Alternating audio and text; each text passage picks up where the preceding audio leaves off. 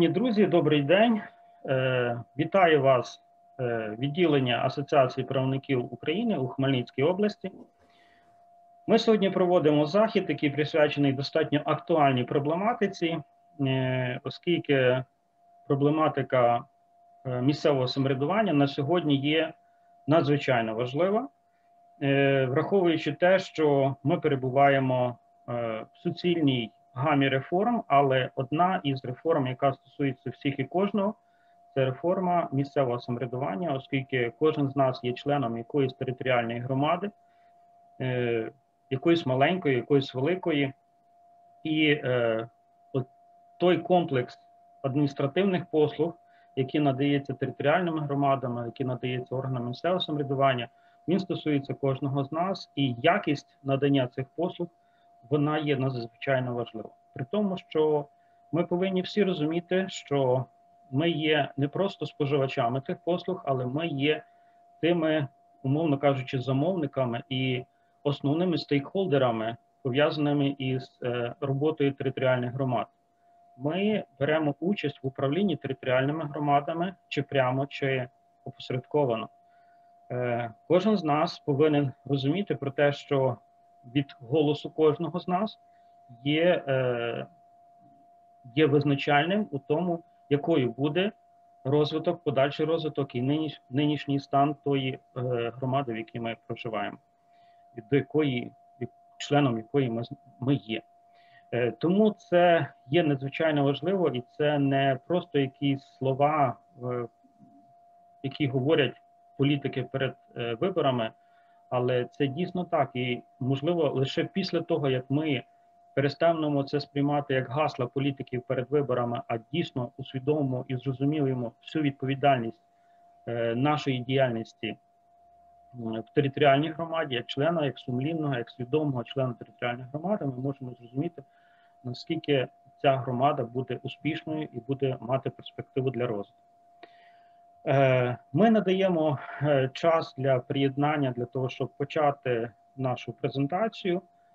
Наш захід він буде проведений у форматі вебінару. Модератором цього заходу буду я, Юрій Білоусов, керівник відділення Асоціації правників у Хмельницькій області.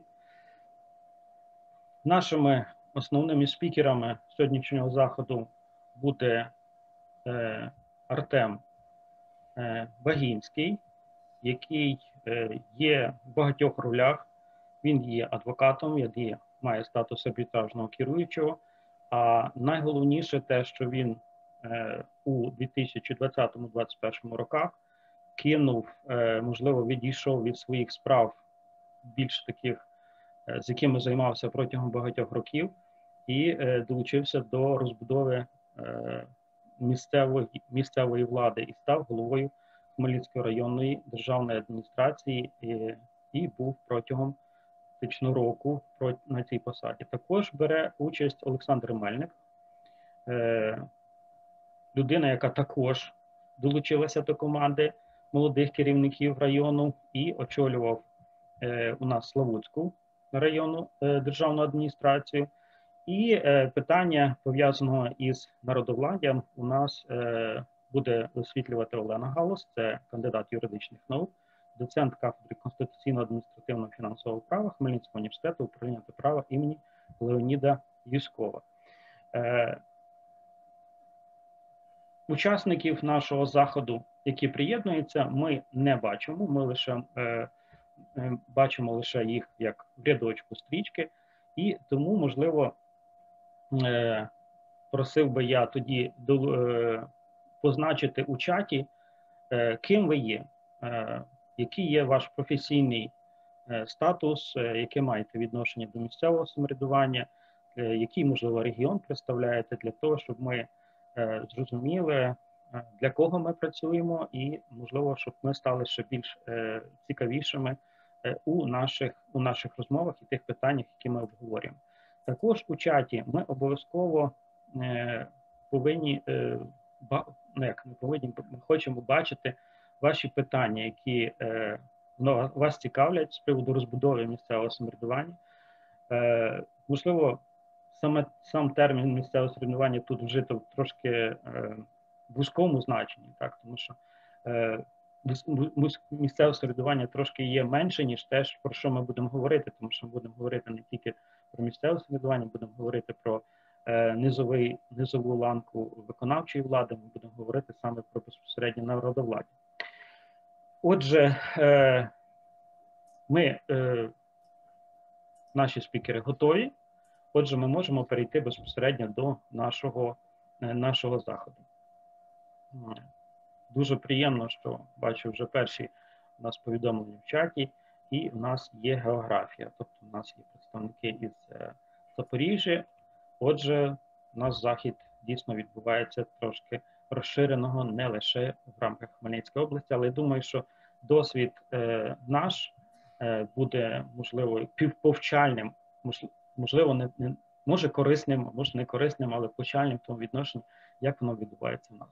Отже, першим до слова я запрошую Артема Багінського. Будь ласка, ваша ваша доповідь і ваші ваші рефлексії з приводу того, як вас занесло на державну службу в адміністрацію, які були відчуття, тому що ви, бачачи це зі сторони, зараз побачили е, були в самому горнилі тих процесів, які відбувалися, і пов'язано з укрупненням районів, з децентралізацією, особливо в нас в Хмельницькій області пов'язано із тими е, питаннями, які були пов'язані з із е, районуванням, тому що ми також знаємо, ми знаємо, але наші можливо глядачі не знають про те, що в нас було різні різні варіанти поділу на райони, і яким чином це зараз відбувається, і враховуючи те, що ви зараз є поза даною системою, наскільки ви бачите перспективи і можете зробити критичну оцінку того, наскільки воно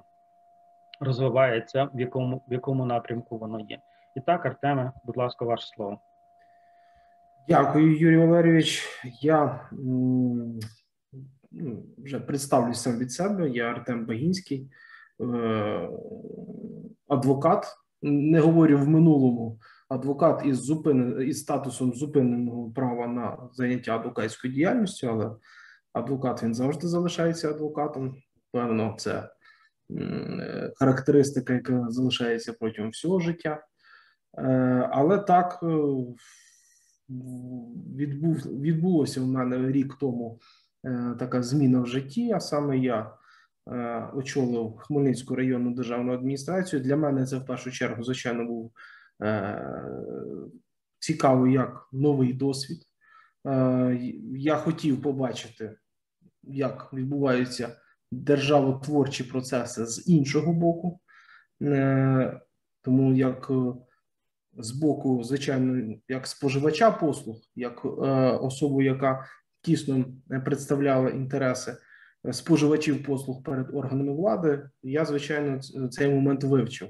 Але мені стало цікаво, яким чином ці послуги е, державної влади, в тому числі державної влади і місцевого самоврядування, надавати, з якими м, е, труднощами е, стикаються е, саме очільники таких органів. І е, я можу сказати, що, мабуть, е, я е, сформував свою думку і можу е, висловити свою оцінку е, тим, от дати е, відповідь на питання одвічне, яке яке був е, ще перед початком вступу на посаду наш президент е, сказав, чим же ці люди всі там займаються. От мені, от я вже в принципі можу сказати про це.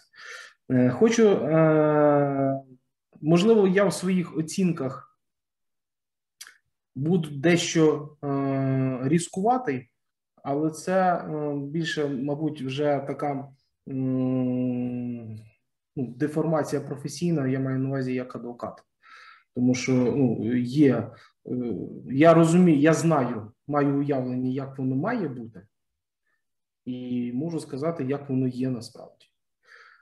Е, Хочу е, передусім, е, хочу зауважити для того нашим учасникам які нас слухають, хочу звернути увагу, що органи державної влади і органи місцевого самоврядування між собою взаємодіють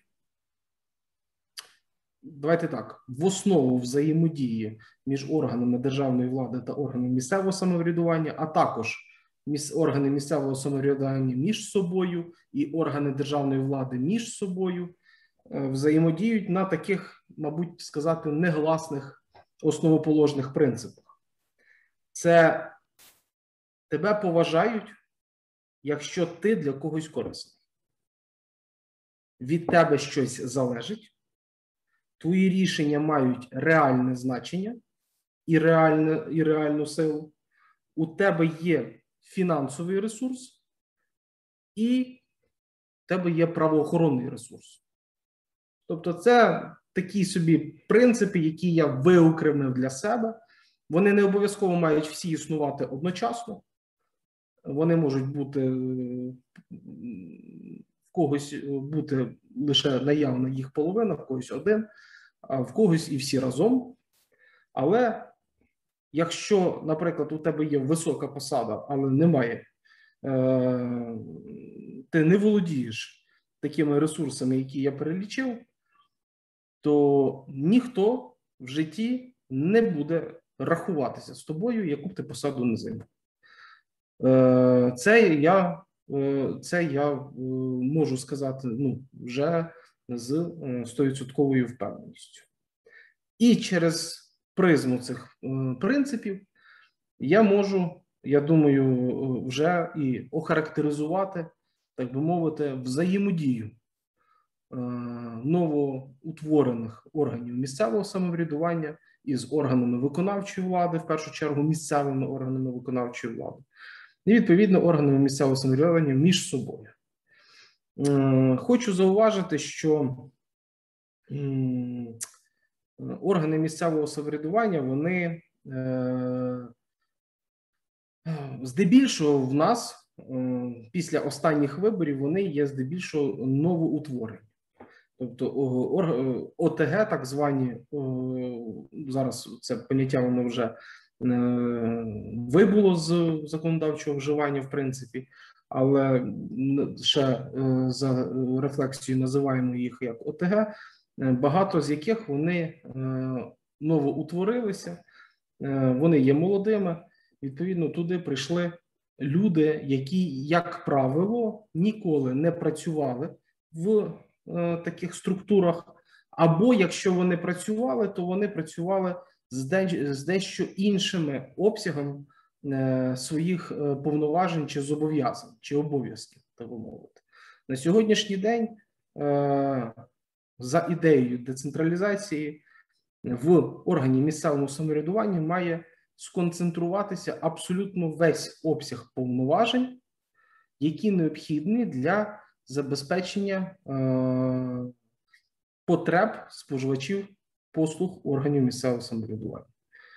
Е, станом на сьогодні, я, мабуть, дещо забіжу наперед. Станом на сьогодні, е, якщо ми говоримо про новоутворені громади або громади, які мають статус сільських рад, вони такі повноваження ще не виконують. Хоча вже фінансовий ресурс, який передбачений е, бюджетним кодексом для е, їхнього фінансування, вже спрямовується до них. Але з тих чи інших причин е, вони не виконують з причин, звичайно, як і дефіциту кадрового ресурсу, дефіциту досвіду. Або, можливо, просто простого небажання виконувати там ті чи інші повноваження. Е, зокрема, наприклад, можна е, наприклад, зауважити, що повноваження органу опіки піклування, які за е, станом на сьогодні ще продовжують здійснювати місцеві органи, місцеві районні державні адміністрації, і зобов'язані зобов'язані створити такі органи, наприклад, в сільських радах, вони Сільські ради, як правило, такі органи ще не створюють. Не тому, що е, вони не можуть це створити. Подекуди, звичайно, і не можуть. Але, як правило, вони цього робити не хочуть. Тому що це, як вони вважають, це додаткове навантаження на бюджет. Навіщо робити, коли це поки здійснюється органами ну, районними державними адміністраціями і так далі. І, в принципі, такий підхід, е, як покласти ну, прийняття рішень в основу прийняття рішень органами місцевого самоврядування, типу як хочу, не хочу, буду, не буду, це, е, як правило, є е, постійно. Тобто голова громади чи виконком, коли вирішує питання, чи треба там ті чи інші робити перетворення, які передбачені законом, е, вони приймають через призму, а на що воно нам треба? А що буде, якщо ми цього не зробимо? Ну і так далі. Очевидно, звичайно, що це не є професійний підхід. Ну, я говорю з власного досвіду, я не кажу, давайте відразу зроблю ремарку про те, що я не маю на увазі там всі органи виконавчої е, органи місцевого самоврядування. Е, є, звичайно, і Е, приклади, які ну добросовісно відносяться до своїх е, обов'язків. Але якщо ми говоримо про новоутворені громади, якщо ми говоримо про статус, я кажу, такі як сільські і подекуди навіть селищні ради, то рівень виконання безпосередніх на себе обов'язків залишає, ну, залишає бажати звичайно краще. Що і, і далі, в принципі, Звідси можна і спрогнозувати, і навіть в принципі можна говорити про рівень взаємовідносин таких органів місцевого самоврядування між ними та, наприклад, органами місцевої виконавчої влади, а саме районними державними адміністраціями. Якщо між ними, між цими двома суб'єктами взаємовідносин, саме органом місцевого самоврядування та районною державною адміністрацією, не лежить в основі принципи, про які я назвав, а саме, якщо е, орган місцевого самоврядування не бачить, чи можливо просто навіть в перспективі не бачить, е, що він може корисного отримати від районної державної адміністрації у вигляді або додаткового фінансового ресурсу, або е, у вигляді прийняття на свою користь нею якимось рішень, то взаємовідносини не відбудуться. Тобто, якщо ми говоримо про робочі е, зв'язки, не від, навіть попри те, що в законі про місцеве самоврядування, а тим більше в законі про місцеві державні адміністрації, де в обов'язках залишилося повноваження, ну не те, що повноваження, певно, основним із обов'язків районної державної адміністрації є. Е, координація та взаємодія з органами місцевого самоврядування, то таку координацію і взаємодію е, районній державної адміністрації немає. Е, немає в неї інструментів, щоб таку координацію чи взаємодію здійснювати.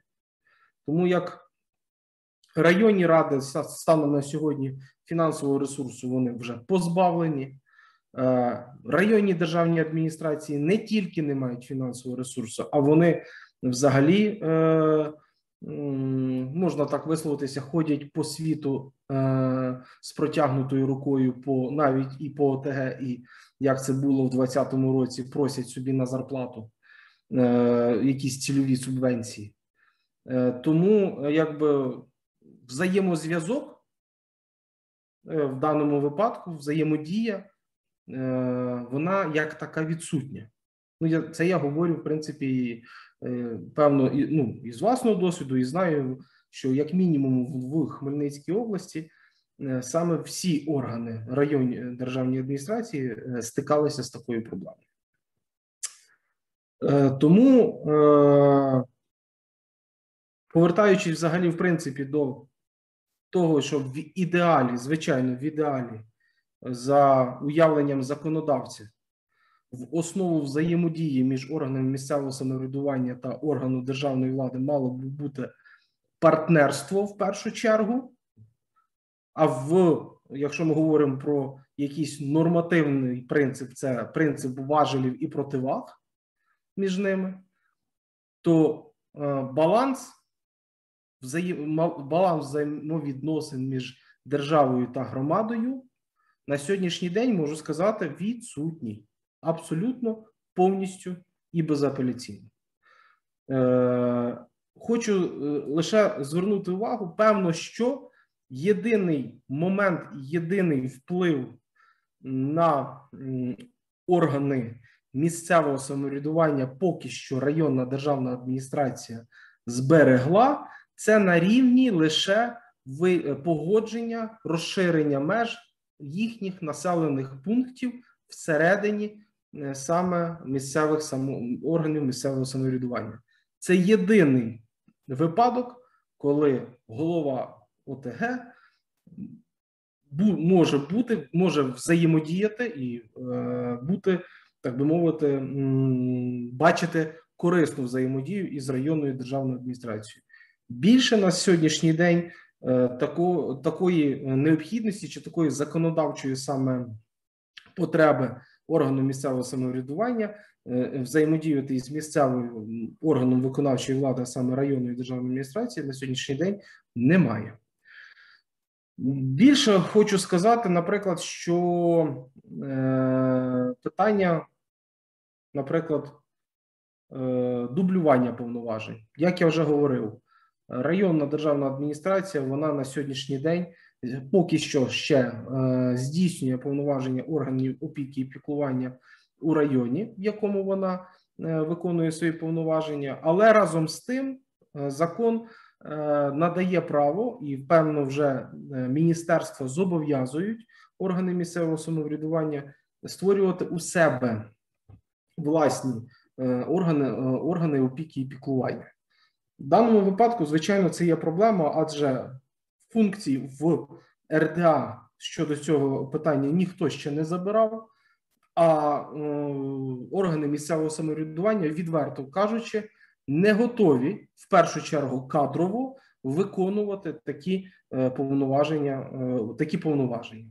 І скажу відверто вам, е, будучи головою комісії відповідної, я б, мабуть, би побоявся віддавати отак, от легко ці повноваження в органи місцевого самоврядування.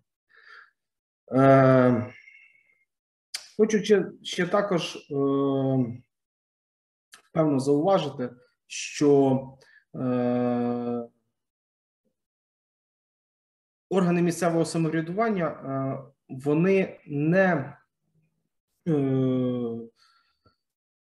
не бачать, в принципі, от в одній із е, е, передач, ну я маю на увазі телевізійних передач, які е, транслювалися у нас тут в на теренах області на місцевому телеканалі. Один із голів е, селищної район е, селищної е, ради, я маю на увазі ОТГ, е, висловив таке ну таку свою оцінку, що районні державні адміністрації це як чираки на тілі держави. Тобто, і в даному випадку в його вислові, в принципі, е, є, е, ну, відчувається вже дух, так би мовити, такого собі владного протистояння між органом місцевого самоврядування і відповідно місцевим, е, місцевою районною державною адміністрацією. От моя оцінка щодо того, яким чином цей напрямок повинен розвиватися, і чи потрібні районні державні адміністрації в тому вигляді, в якому вони зараз є, і або якщо вони мають залишитися, то е, які повноваження в них повинні бути? Е, Очевидно, що цей інститут потребує як умога е, швидшого реформування. Це поза сумнівом. Реформування також і з точки зору звичайно роботи із е, місцевим самоврядуванням, а саме ОТГ, а також із роботою саме з районними радами. Районні ради, як ви я думаю, ні для кого не є таємницею для тут присутніх, що є концепція повністю їх ліквідувати, і в принципі це є зрозумілим. Але, на мою думку, е, держава станом на тепер вона втратила реальний контроль над місцевим самоврядуванням. Е, і в нас відбулася ну можна висловитись так, що в нас відбулася та федералізація, проти якої Україна боролася в 13-14 роках. Тому що громади, я не кажу, що самостійність, наприклад, громад це погано. Але разом з тим відсутній е, відсутній цей е, баланс е, між державою та громадою, саме баланс, можливо, якоїсь відповідальності, відсутній принцип цей важелів і противаг у відносинах між державою і громадами. І держава, окрім як, я наголошую, окрім як через правоохоронні органи або шантажем е, через відсутність, можливо, якоїсь фінансової субвенції е, на е, на органи місцевого самоврядування, якихось реальних важелів на місцеве самоврядування немає. І я бачу в цьому небезпеку. Тому е, е, моя думка: якщо є концепція в парламенті в відповідних профільних комітетах, щоб перетворити районні державні адміністрації у такі собі префектури, які мали би повноваження контролю та нагляду за діяльністю з органів місцевого самоврядування. Цей напрямок вважаю правильним, але разом з тим, той проект закону, який на сьогоднішній день є в парламенті, він не вирішує тих питань, про які я говорив. Адже в тому проекті закону, який був схвалений профільним комітетом, передбачається, що районна державна адміністрація матиме право, е, тобто е, не те, щоб контролювати, певно, наглядати за прийнятими рішеннями органу місцевого самоврядування, і у випадку незгоди з ними звертатися просто до суду для з позовом про скасування таких рішень і на роз, на розгляд такої районної державної адміністрації також звертатися з заявою про забезпечення позову, про зупинення такого рішення. Тобто, ну, це, це не є достатнім, як на мене, не є достатнім механізмом контролю саме за органами місцевого самоврядування. Чому я е, ще раз наголошу на тому, чому я прихильник такого контролю? Тому що доводилось мені працювати з місцевим самоврядуванням, які е, приклади, які вони взагалі не уявляють своїх завдань, тобто е, обрані голови в першу чергу сільські, тобто які мають статус сільських територіальних громад.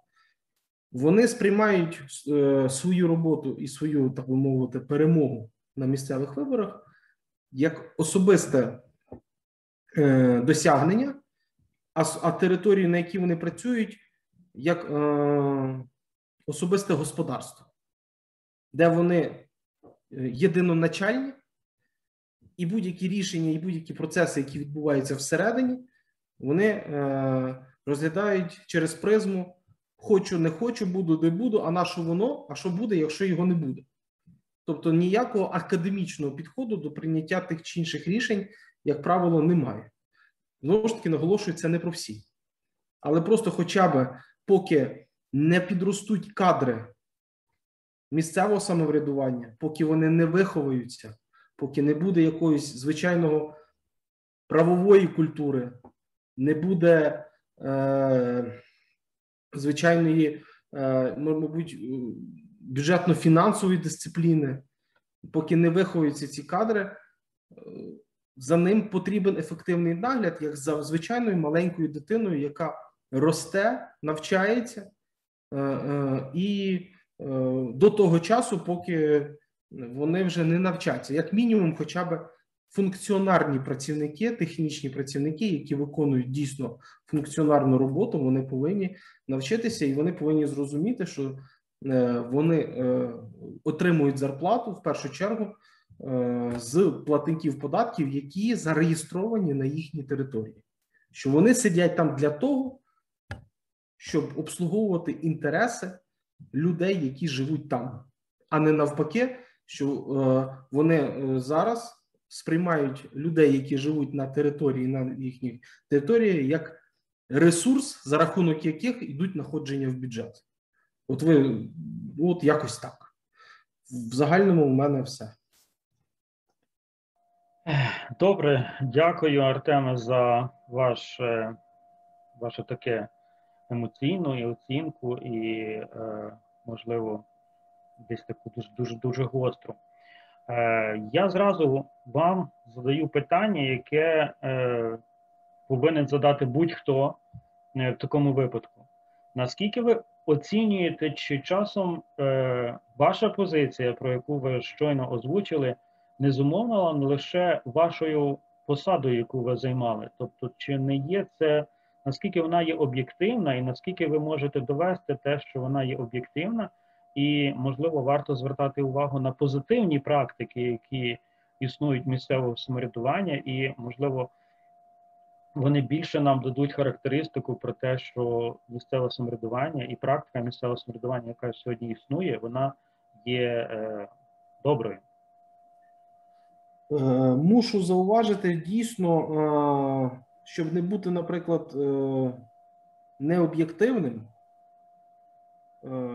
мабуть, дам, ну, доведу один невеличкий приклад. Так як я говорив, наприклад, що я був в минулому, ну тобто я залишився адвокатом, але з зупиненим правом на здійснення адвокатської діяльності. Е, і один приклад був е, в одній із територіальних громад. До речі, цей приклад він не поодинокий. Звертається особа за виділенням земельної ділянки. Е, хоче вона отримати своїх законних 2 гектари. І голова ОТГ не хоче давати цю земельну ділянку. Який правильний Е, правильний е, закон, законний підхід для того, щоб ну, взагалі, в принципі, вирішити це питання, там дати чи не дати. Ну, наприклад, особа звертається, ця заява, ця заява обробляється технічно, ніби пишеться проект рішення надати такій особі дозвіл на розробку проекту землеустрою і відповідно відправити в раду на голосування. Е, набере рада голосів, відповідно, проголосується і надасться дозвіл, не набере відповідну кількість голосів е, і не надасться дозвіл, яким там чи законно, чи незаконно, але все ж це було б правильно. Голова ж ОТГ для того, ну розуміючи, що він не хоче давати, він пише проект рішення не про надати дозвіл на розробку проекту землеустрою, а він відразу пише рішення відмовити в наданні дозволу і відправляє на голосування. Ну, колись, ну, в принципі, зараз в кримінальному процесуальному кодексі е, це називається, знаєте, ну, під час допиту це називається навідні запитання. І таким самим проектом рішення голова ОТГ вже наводить на е, відповідну громаду, відповідну, перепрошую, сесію на правильне рішення. Ну, тобто, він вже показує, що він хоче, щоб було прийнято рішення. Але разом з тим, сільська рада, наприклад, не голосує за це рішення, не набирає відповідної кількості голосів. І виходить так, що рішення про відмову не прийняте, але і рішення про надання теж немає, тому що воно не було внесене в сесійну. І для мене, наприклад, як для адвоката, який би представляв інтереси е, цієї особи, для мене це було би також обурливо, як і для мене, як для голови адміністрації. Тому що потім ця людина приходить до мене жалітися і запитується: а як же ж так? Всім дають, а мені не дали. А я, як голова адміністрації, хоча я, наприклад, несу політичну відповідальність за все, що відбувається в районі, я мушу сказати такій людині, що я не маю важелю впливу на такі речі. І дочекайтеся, будь ласка, 5 років і переоберіть собі нормального голову. А ти, а цей сільський голова в собі в сільську раду, е, в нього е, в сільській раді селищні депутати це його підлеглі працівники, секретарі, начальники відділів і так далі. Вони від нього залежні фінансово. От як він скаже, так і проголосують. Тому конкретно в даному випадку я ще раз говорю: потрібен більш більш виважений оце от, е, баланс важелів і противаг, коли держава може мати можливість оперативно вступитися за інтереси такого громадянина, де рішення є очевидно незаконні. Добре, дякую. Е, пані Олена, у вас відгук чи питання? Ви руку підняли.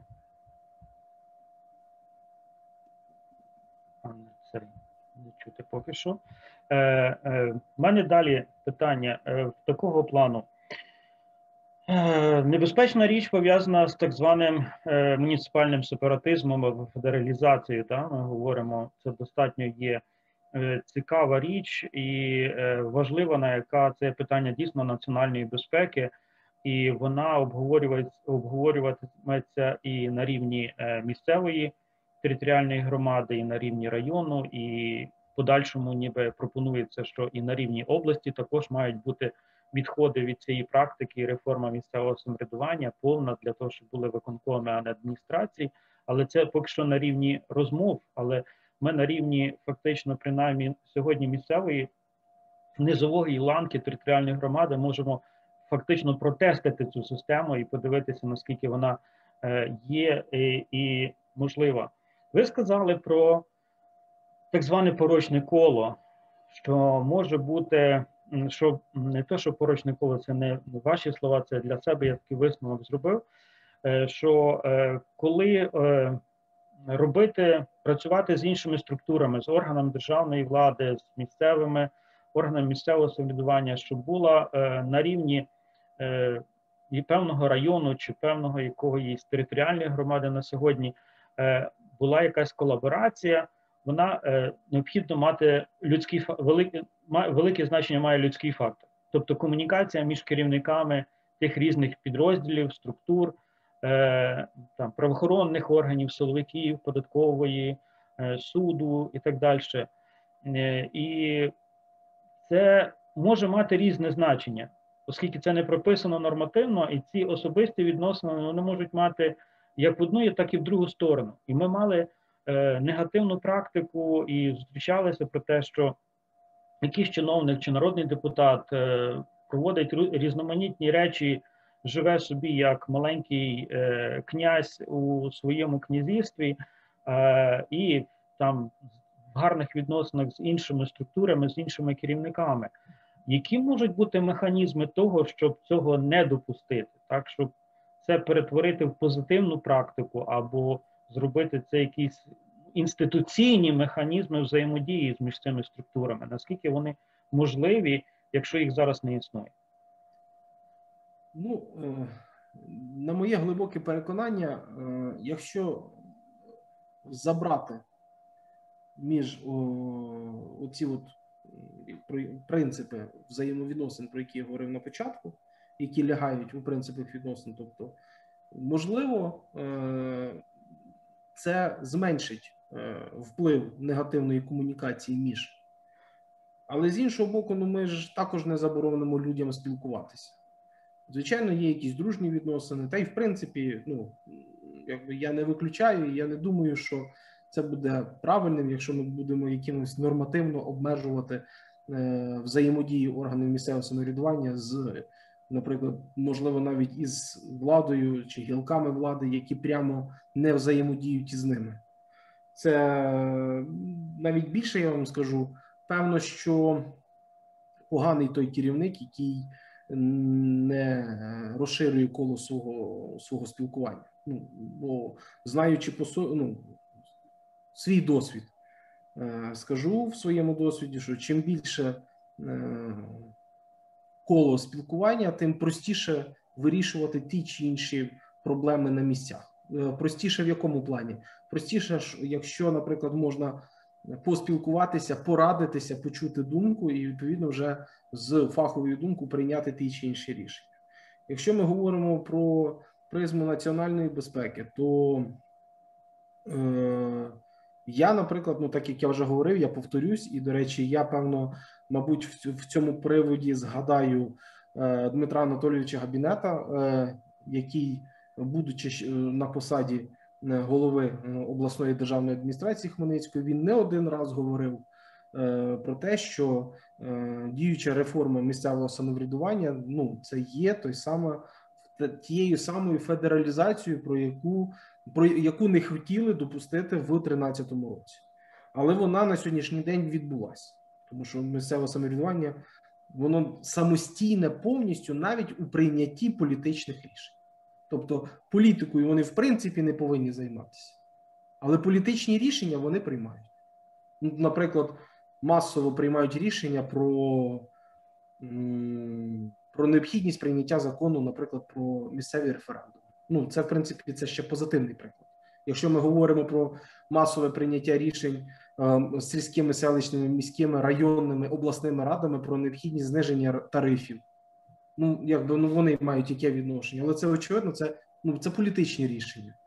Е, Якщо вони приймають рішення, наприклад, от нещодавно, наскільки я пам'ятаю, теж приймала рішення обласна рада Хмельницька про, про вакцинацію.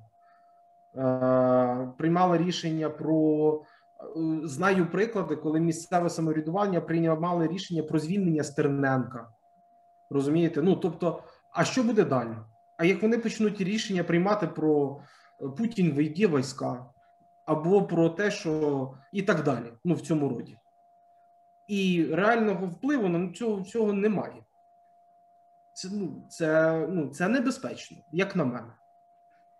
Це свідчить в першу чергу про низьку правову культуру таких, е, такого місцевого самоврядування, про низьку політичну культуру, тому що ну, е, я вважаю, що особа, яка розуміє, для чого вона, чому вона працює в органі місцевого самоврядування, вона повинна чітко відмежовувати взагалі е, ну, політику і, і свої безпосередні обов'язки. Якщо вона цього не відмежовує, відповідно. Ну, це приклад низької низької кваліфікації. Як, ну, Тобто, я коли вступав на посаду, я також виступав перед новообраними депутатами районних рад, а також між перед новообраними депутатами сільських рад, я завжди їх просив не бути політиками районного масштабу.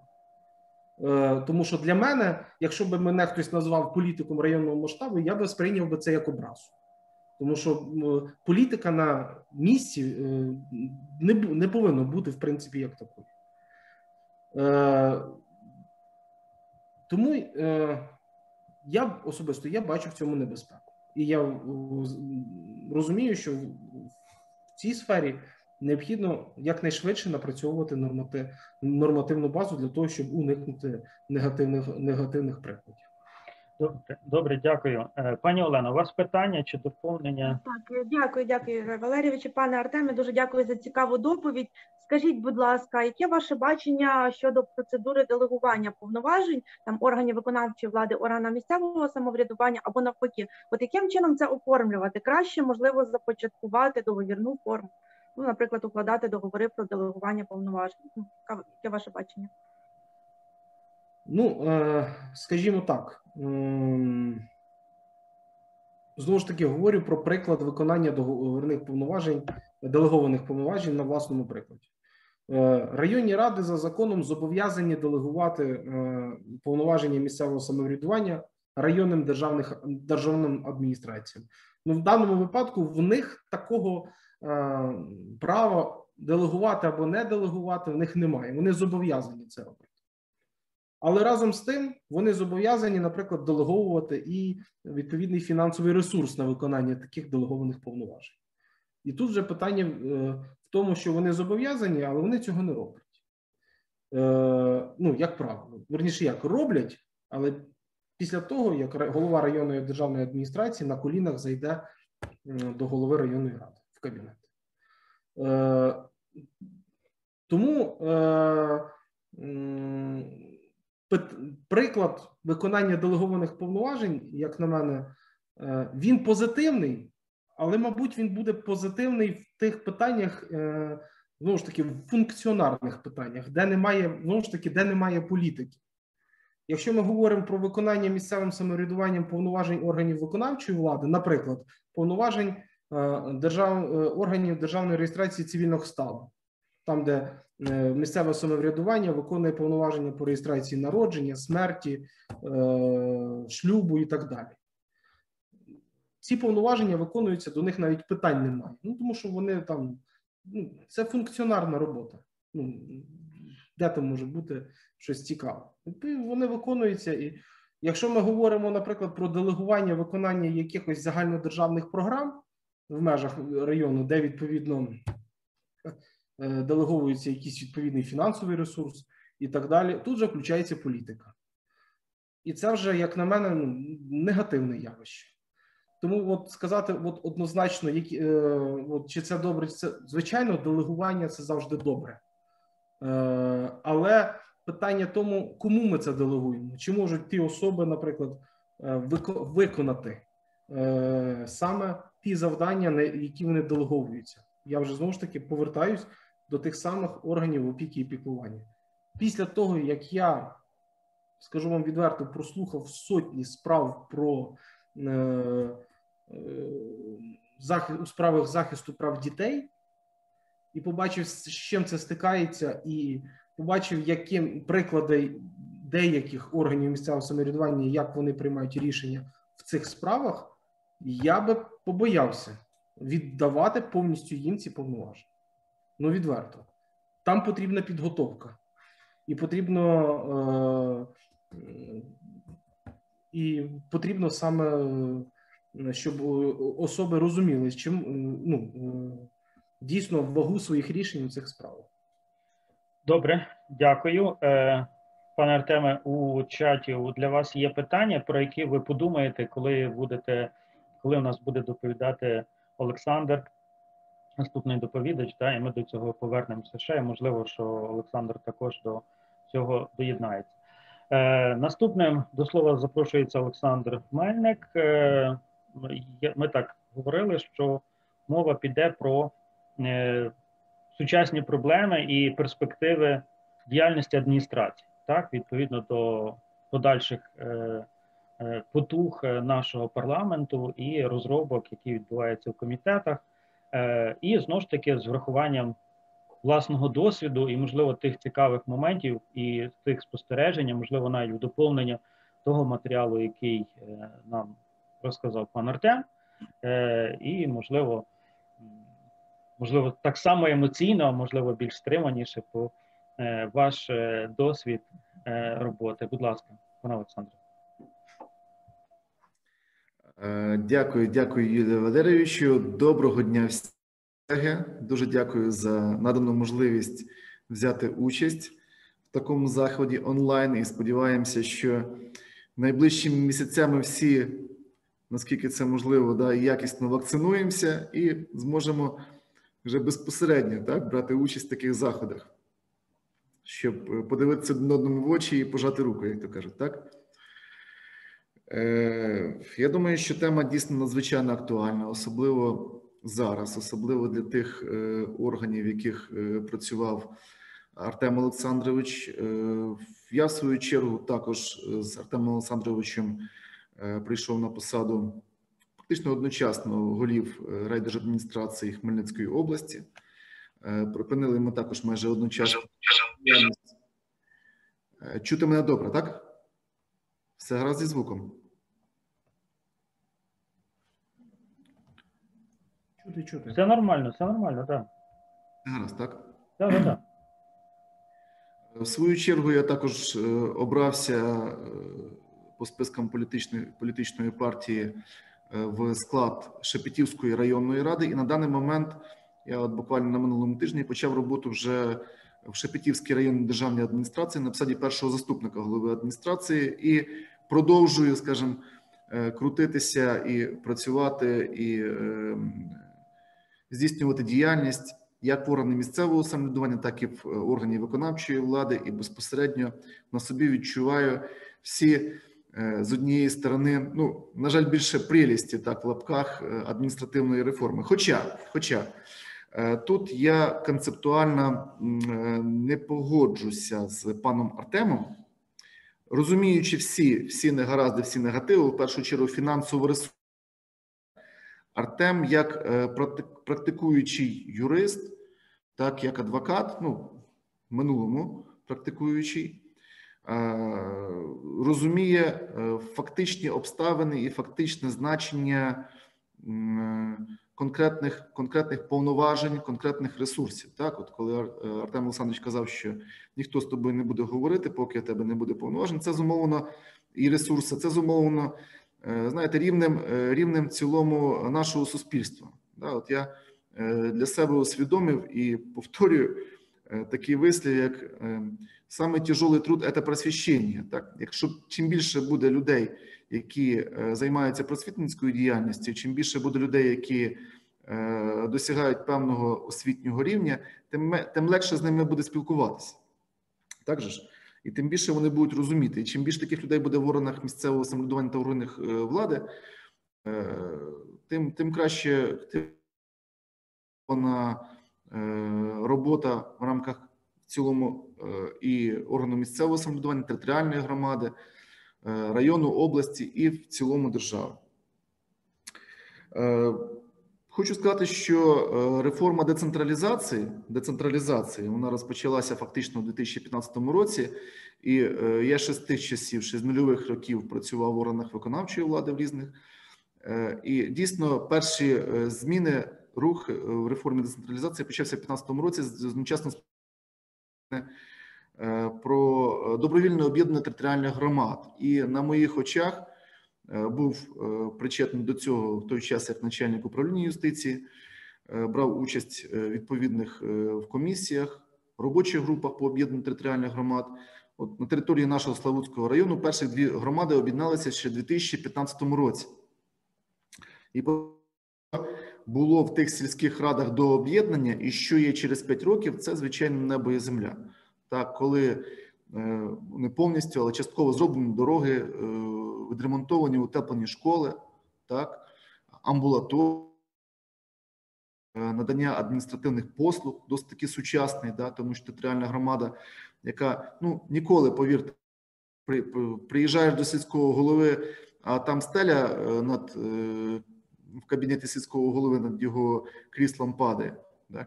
І зараз заїхати туди через 5 років е, це, зовсім інший ем, рівень місцевого самоврядування і, звичайно, надання адміністративних послуг.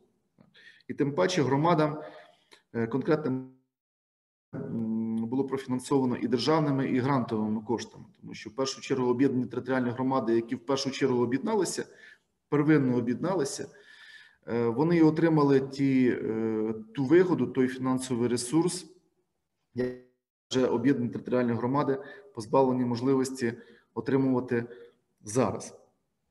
І дійсно можна сказати, що це одна із е, найбільш е, це одна із найбільш е, найбільш успішних е, трансфор- трансфор- трансформації публічного врядування дійсно в новітній історії України. Е, На початку 2020 року, як ви знаєте, ну Артем Олександрович посміхається, але так я, я зараз я зараз дойду до, е, до чому, чому дійсно я погоджуюсь з Артемом Олександровичем багато в чому, і які виклики стоять зараз перед, е, правовою системою, системою управління і місцевого самоврядування. Але це вже питання компетенції Верховної Ради. Е, На початок 2020 року розпочався другий етап, другий етап е, реформи децентралізації, е, в результаті якого 12 червня минулого року було Кабінетом міністрів затверджено 1469 спроможних територіальних громад. Зокрема, в районі, в який я представляю, це 8 об'єднаних територіальних громад, міські, селищні і сільські, які, як вважається, є спроможними хоча насправді не всі такими є. Е, І е, на основі цього рішення Кабінету міністрів відбулися е, вибори в органи місцевого самоврядування в жовтні минулого року. Це територіальні громади саме базового рівня, в яких концентрується е, основний фінансовий ресурс, е, в яких мають максимально бути сконцентровані всі адміністративні послуги і повноваження, тобто ті повноваження, які перерозподілялися з органів субрегіонального, тобто районного рівня, від районних державних адміністрацій, це функції і від районних рад, це функції в галузі управління освітою, функції в галузі управління е, охороною здоров'я, ну і звичайно, процедурі передачі функції е, комісій, органів служби у справах дітей і так далі. Е, Відповідно на основі зазначеного 17 липня е, Верховна Рада реалізувала свої виключні повноваження і утворила 136 укрупнених районів, то- тобто органів місцевого самоврядування субрегіонального рівня. На основі е, даного розподілу також е, вже відбулися вибори, утворені районні ради. І відповідно е, Кабінетом міністрів України минулому році розпочато і зараз завершується процедура е, реорганізації 490 районних державних адміністрацій в усіх е, областях України. Зокрема, в нашій області, як ви знаєте, було утворено лише три районних державних адміністрації замість п'яти, а можливо, ну замість п'яти, що планувалося, і звичайно, це е, досить таки, як на мою думку, негативно відобразилося на багато в чому на забезпеченні життєдіяльності окремих е, сфер і галузей е, суспільного життя, зокрема в частині забезпечення соціального захисту. Я працюючи зараз в Шепетівці, е, вже бачу наскільки е, наскільки до чого до чого буває призводить вимушене скорочення чисельності кількості е, та штату працівників і е, зумовлює нові виклики е, для того, щоб виправляти конкретні конкретні е, конкретні рішення, так конкретні обмеження і е, відсутність, скажімо так, людського ресурсу для того, щоб забезпечувати конкретний напрямок.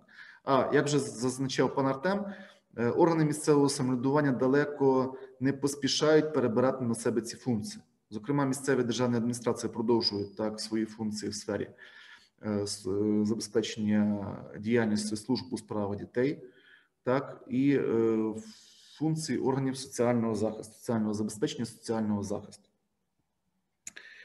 Е, окрім того, е, дана реформа вона зумовлює е, наділення органів е, державної влади районного та обласного рівня, тобто місцевих органів державної влади, е, належною, скажімо так, праводоздатністю, яка б е, відповідала актуальному стану суспільно-політичної дискусії відносно ролі органів місцевого самоврядування і е, ролі органів державної виконавчої влади. Тобто, ми зараз е, зупинилися і е, поставлені перед фактом е, такого певного вакууму. Да? Тобто, убрали районний рівень субрегіональний, так залишився первинний рівень і регіональний рівень, і київський рівень. Тобто, е, оцей зв'язок він, на жаль, е, втрачається.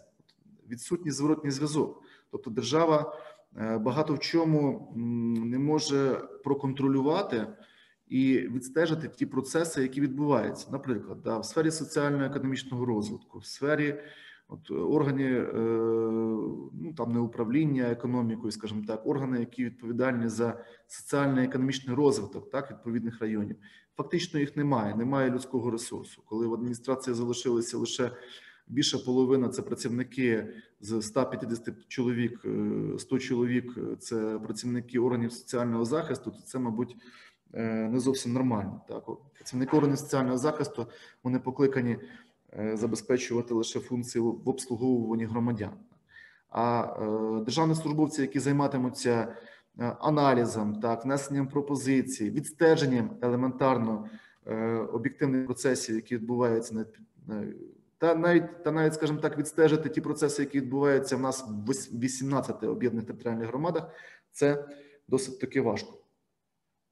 І е, однозначно, що втрачається, е, дивіться, якщо е, в попередній редакції закону про е, в чинній, скажімо так, в чинній, я перепрошую, редакції закону про місцеве самоврядування в Україні е, фігурують так звані делеговані повноваження органів державної виконавчої влади, орган, значить, делеговані повноваження органів місцевого самоврядування, які делеговані органами виконавчої влади.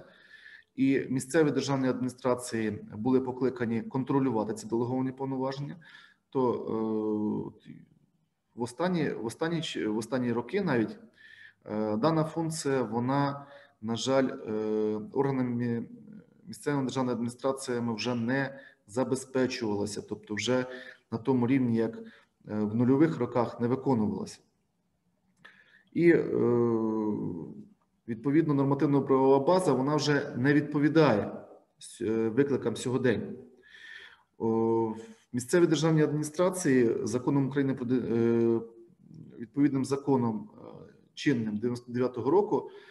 е, Знаєте, якщо вчитатися цей закон, то можна е, е, побачити, що це такі, скажімо так, так звані прокурорські функції вона відіграватиме.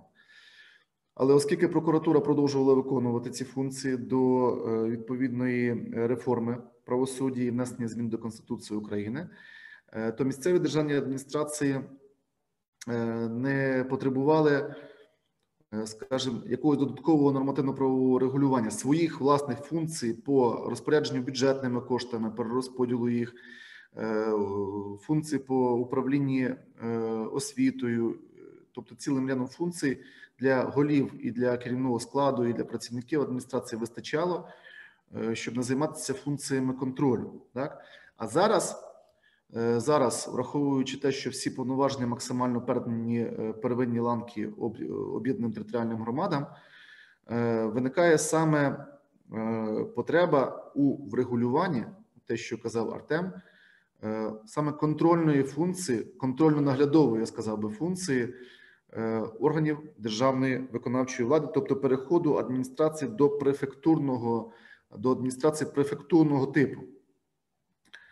Е, В попередніх або навіть в чинних редакціях е, змін до Конституції України, які, на жаль, не можуть зараз бути проведені з об'єктивних причин, так тому що елементарно немає більшості в парламенті для того, щоб провести відповідні зміни. Законодавчі е, депутати і е, зараз в Верховній Раді е, існують існує, як відомо, законопроект номер 4298, який покликаний перевести місцеві державні адміністрації в сферу такого префектурного типу, тобто контрольно контрольно-наглядової діяльності. Але це вимагає врегулювання і відпрацювання багатьох на рівні нового закону, нової редакції закону про місцеві державні адміністрації багатьох багатьох процедур, що передбачено в відповідному законі. Зокрема, е, є конституційна основа для відповідного прийняття відповідного закону. Е, Стаття 144 основного закону передбачає е, необхідність, е, скажімо так, е, скажімо, законодавчу, законодавчу визначеність е, можливості оскарження, е, оскарження дій е, та актів органів місцевого самоврядування, яка на рівні закону зараз не прописана. Тобто, крім е, прокуратура цього робити вже не може, так повноваження втратила. А це має робити відповідно до е, проекту закону, який пройшов в першому читанні. Це нова редакція закону про місцеві, про місцеві державні адміністрації, вже відповідні місцеві державні адміністрації. І таким чином 298 е, є е, прийняття саме правових передумов та основ для функціонування місцевих державних адміністрацій е, префектурного типу до внесення відповідних змін е, до Конституції е, України щодо децентралізації влади та приведення е, законодавства про відповідність до е, сучасних викликів, вимог е, і нормальний зв'язок, так? Все гаразд, так. І, е, на мою думку, чим швидше е, реалізувати ці законодавчі зміни, відповідний закон вже пройшов е, затвердження в березні місяці в першому читанні. Чим швидше це реалізувати, тим швидше можна буде навести порядок в, скажімо так, в системі, елементарно в системі, в структурі органів вертикалі влади на місцях. Тому що ще раз повторюся, на даний момент, на даний момент е, є певна, е, не побоюсь цього слова, е, анархія діяльності органів місцевого самоврядування, е, звичайно, невизначеність і байдужість багатьох говорив Артем. Е, Законопроектом 4298 е, пропонується закріпити е, в новій редакції принципи верховенства права, законності, прозорості, якими єдності державної е, безперервності, наступності, субсидіарності, децентралізації та деконцентрації, підконтрольності, ефективності та сталого розвитку діяльності місцевих державних адміністрацій. Е, Що характерним є, це що е, повноваження і завдання місцевих державних адміністрацій чітко розподіляються в трьох ключових напрямках: це перше координація територіальних підрозділів центральних органів виконавчої влади, тому що без цього також неможливо. Як ви знаєте, місцева державна адміністрація позбавляється своїх структурних підрозділів і е, буде діяти лише в е, визначених, е, тобто її, її діяльність не буде поширюватися на невизначене коло суспільних правовідносин, да, на всі сфери соціально-економічного розвитку, як це є зараз, тобто про все і ні про що. Е, але е, координувати голова місцевої державної адміністрації мусить так і органів податкової служби, і е, Держпродспоживслужби, і пенсійного фонду, і інших підрозділів, які відповідальні за реалізацію, за реалізацію державної політики в конкретних сферах. Адміністрація вже не буде мати конкретних структурних підрозділів свої, наприклад, таких як соціального захисту. 10 хвилин. Е, Далі забезпечення діяльності.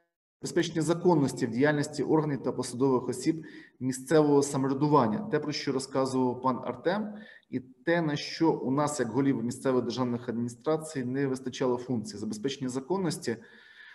Е, Тобто, це і включає закон, передбачає конкретні процедури оскарження е, актів органів місцевого самоврядування. Але я б додав в даному відношенні ще і певні е, функції, які спонукатимуть до вчинення дій е, органів місцевого самоврядування, наприклад, е, створення тих самих центрів надання адміністративних послуг, так або органів підрозділів службах служб у справах дітей, які керівники органів місцевого самоврядування створювати не хочуть з фінансових передумов, так або органів соціального забезпечення та соціального захисту. Так функціонує управління соціального захисту при місцевій державній адміністрації. Так Е, на нього виділяється в рік кілька мільйонів гривень. А для чого дані кошти виділяти з бюджету територіальної громади? Нехай ці функції продовжує виконувати місцева державна адміністрація і так далі. Тобто цього бути не повинно. Якщо вже е, наближати послуги максимально до е, громадян, то необхідно їх концентрувати в об'єднаних територіальних громадах. Або в іншому випадку громада неспроможна, і також згадував пан Артем. е, Потім голова адміністрації чи районної чи обласної е, може ініціювати питання в укрупнення відповідних е, громад, тому що вони не можуть забезпечити відповідні функції. Е, І е, виконання окремих повноважень органів місцевого самоврядування до внесення відповідних змін Конституції, так звані делеговані повноваження тих самих районних рад. Е, Але це не потребує додаткового фінансового забезпечення, якого, на жаль, от зараз вже в районних рад, я як депутат районної ради можу підтвердити, немає. Фінансового ресурсу в районних бюджетах, на жаль, вже немає. Е, Також голови місцевих державних адміністрацій, е, як передбачається законопроектом, з 1 січня 2022 року відновлюють статус державних е, службовців, і на них поширюватимуться всі заборони та обмеження, права, обов'язки, передбачені законом України про державну службу.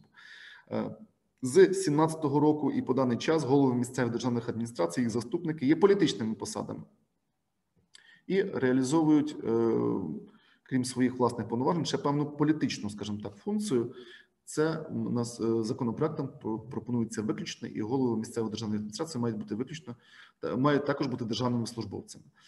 Е, Запроваджується принцип ротації е, голів місцевих державних адміністрацій, який передбачає, що повноваження голів адміністрації припиняється після закінчення трирічного строку їх діяльності в межах одного району. Потім голова місцевої адміністрації може бути переведений в іншу адмінтериторіальну одиницю. Формується кадровий резерв голів місцевих адміністрацій і забезпечується принцип, що е, на посаду голови місцевої державної адміністрації може бути призначена лише особа, яка перебуває в кадровому резерві на відповідну е, посаду і ніяк інше. Також створюється багаторівнева система забезпечення законності щодо діяльності органів та посадових осіб місцевого самоврядування, якою передбачається що акти сільських селищних е, міських територіальних громад, а також сільських селищних міських голів е, аналізуються щодо їх відповідності до Конституції України районними державними адміністраціями. Е, Акти районних рад відповідно є предметом аналізу обласними державними адміністраціями. а Акти обласних рад є предметом аналізу щодо їх відповідності Конституції та законом е, е, центральним органом виконавчої влади, який забезпечує вже законність актів органів місцевого самоврядування їх посадових осіб, тобто київського рівня. Передбачається законопроектом, що е, за наявності відповідних підстав е, орган, який забезпечує законність, районна обласна е, адміністрація або центральний орган виконавчої влади, може звернутися в першу чергу до органу е, місцевого самоврядування з вимогою про усунення порушень, а за відсутність належної реакції органу е, звернутися до суду. Е, Для цього е, законопроектом передбачається внести зміни до кодексу до адмін, кодексу адміністративного судочинства, яким прописати, передбачити, врегулювати окремо так дану процедуру.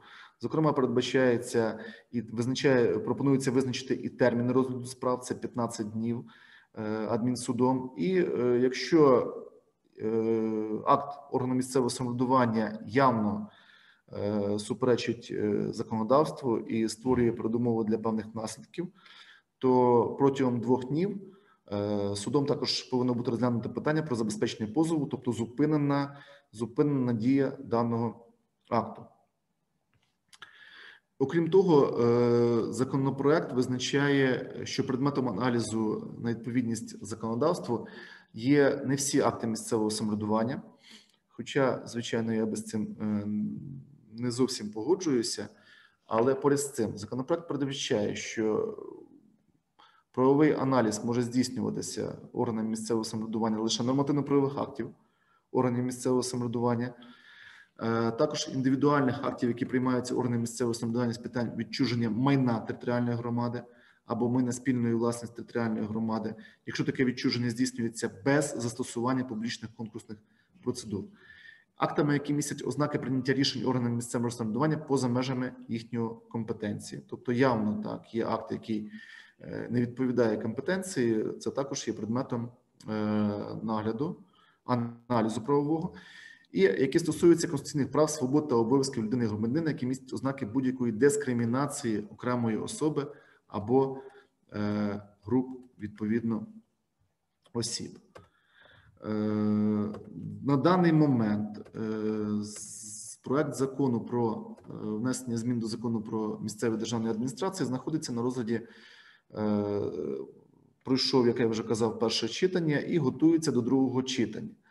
От я е, скидав е, Юрію Валерійовичу е, табличку розбіжності. Там вона в цілому на 450, е, більше 400 е, аркушів паперу, листів, е, де різні комітети, народні депутати вносять свої пропозиції. Тобто, ми не знаємо, наскільки швидко буде розглянути даний законопроект в другому чи в комітеті для підготовлено другого читання, відверто кажучи, але сподіваємося, що це буде здійснено якомога якомога швидше, тому що знаєте, цей е, вакуум, ця невизначеність в взаємодії органів виконавчої влади державної і органів місцевого самоврядування він тривати вічно не може. Тобто, ми минулому році завершили так. Фактично на первинному рівні, на базовому рівні реформу децентралізації, але субрегіональний рівень, районний і відповідно регіональний обласний він потребує однозначно е, подальшого реформування, нормативно-правового врегулювання е, своєї роботи, своєї діяльності. В іншому випадку, е, дійсно, ми отримаємо, ну скажімо, не федералізацію, але десь в певній мірі такі феодальні республіки, які будуть приймати знаєш, або на, в нашому регіоні є там козацькі республіки, в нас там деякі люблять махати шаблями, так, розказувати, які всі в Києві, в області не розуміють, як здійснювати державну політику. Так, голови об'єднаних територіальних громад сільських дуже люблять виступати на своїх сесіях і обвинувачувати усе у всьому, так, і центральну владу, і так далі. Це, звичайно, е, відсутність елементарно, елементарно е, е, навіть правової свідомості, правової культури. Так, тому що всі процеси мають відбуватися шляхом законних процедур, шляхом, е, шляхом е, е, певних політичних процесів відповідно до чинного законодавства та конституції. А якщо процедури не урегульовані, то різні ідеї, різні якісь, скажімо, думки неконструктивні, деструктивні в цілому для держави, вони заповнюють і думки, і уста е, народних виборців, скажімо так. Зрозуміло. Добре, дякую, пане Олександре, за вашу е, доповідь про сучасний стан адміністрації, перспективи. Ну, можу сказати, що 14 сто- е, 400 сторінок це ще небагато. Да? Тобто, це наші Ще можна. Наші парламентарі е, справлялися і набагато більшою кількістю е, правок, і це в них вони доказали, що вони можуть, вони стійкі. Але дійсно, з приводу питання пов'язаних з тим, бачите, і ви також говорите про якісь можливі моменти пов'язані, хоча не хочеться бути е, там пророкувати, передбачати. І, е, звичайно, не хочеться, щоб сюжет одного відомого серіалу став е, пророчим чи е, став документальним фільмом. Це, звичайно, не, не хочеться цього. Але е, в продовження цього моменту і ваш нашої законопроектної роботи, взагалі законопроектної роботи, Роман Теребій дає ставить достатньо доречне питання. Я думаю, що вам в цьому відношенні можете відповісти. Чи не варто би було говорити про таку еволюційну побудову законопроектної роботи, щоб спочатку ми говорили про нову редакцію закону України про місцеве самоврядування, а вже після того е, про адміністрацію? Так, е, дякую за запитання. Е, Юрій Валерійович, я хотів би відразу е, внести таку ще доповнення. Моя така, можливо, емоційний аналіз, так і критичний аналіз ситуації він стосується дійсно первинного базового рівня.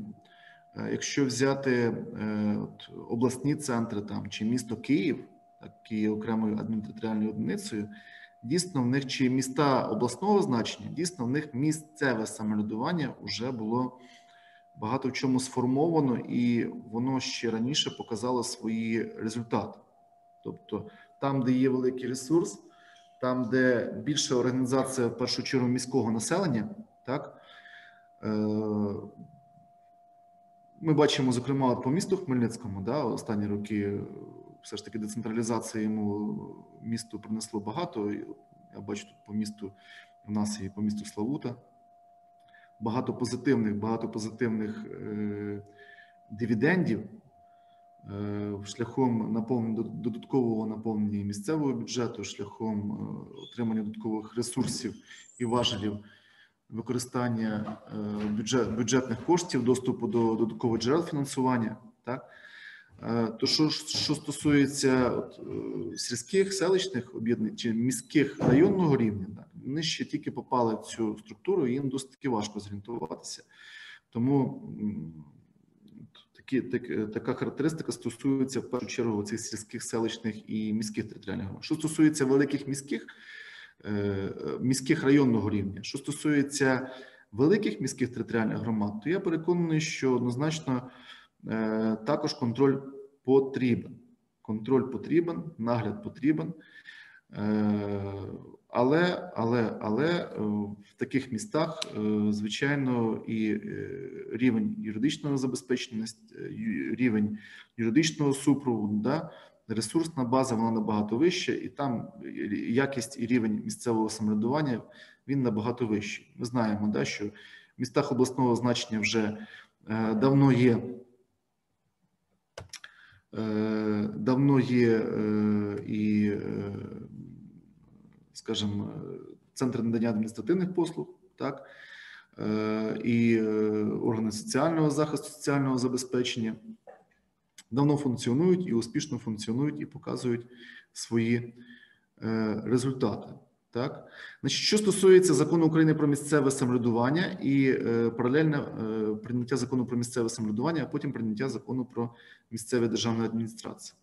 Е, я переконаний, що в даному випадку е, їх потрібно приймати е, в взаємозв'язку з взаємозв'язку, так можливо, одночасно їх розглядати. Вони повинні взаємодоповнювати один одного. Це однозначно. А що приймати раніше, що пізніше, знаєте, ми повинні бути однозначно, однозначно, що після прийняття змін до Конституції України з питань децентралізації, яким чином ці зміни пройдуть, е, буде і залежати подальша редакція відповідних відповідних законів. Так Е, можливо, в законотвор- законотворців е, будуть інші думки, може будуть інші виклики суспільства на і погляди на окремі якісь події. Можливо, буде зміни до редакції Конституції України, але ми зараз не можемо цього спрогнозувати.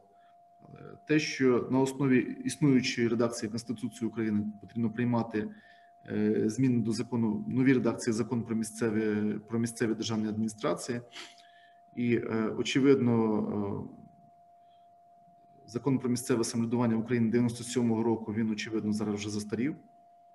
Я думаю, що зі мною погоджаться учасники нашого семінару, нашої відеоконференції. Е, Я думаю, що їх можна приймати і одночасно. По сільських Мгм. так. Так. я думав, так, що думав, що. Е, В сільських громадах дійсно є не менше успіхів. Да? Е, Пишуть мені що відомо так, Крупецька громада, яка об'єдналася, це фактично на моїх очах. Але е, як відомо, е, я думаю, що на території такої громади, як Крупецька, існує знаєте, два, два серйозних підприємства з оборотом е, річним до 7 мільярдів гривень. Так, це Суфлі Агра і Славутський солодовий завод з середньою заробітною платою в районі 30 тисяч гривень, то я думаю, що Крупецька громада має шанси всі для існування, правда? Зокрема, буквально вчора Славутський солодовий завод е, просто подарував е, апарат штучної вентиляції легенді Славутської міської лікарні вартістю більше 300 тисяч гривень.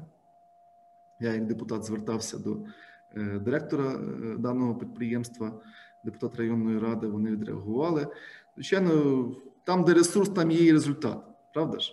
Там, де ресурс, там є і результат. Тому в майбутньому е, нас чекають і додаткові об'єднання, додаткове укрупнення відповідних територіальних громад.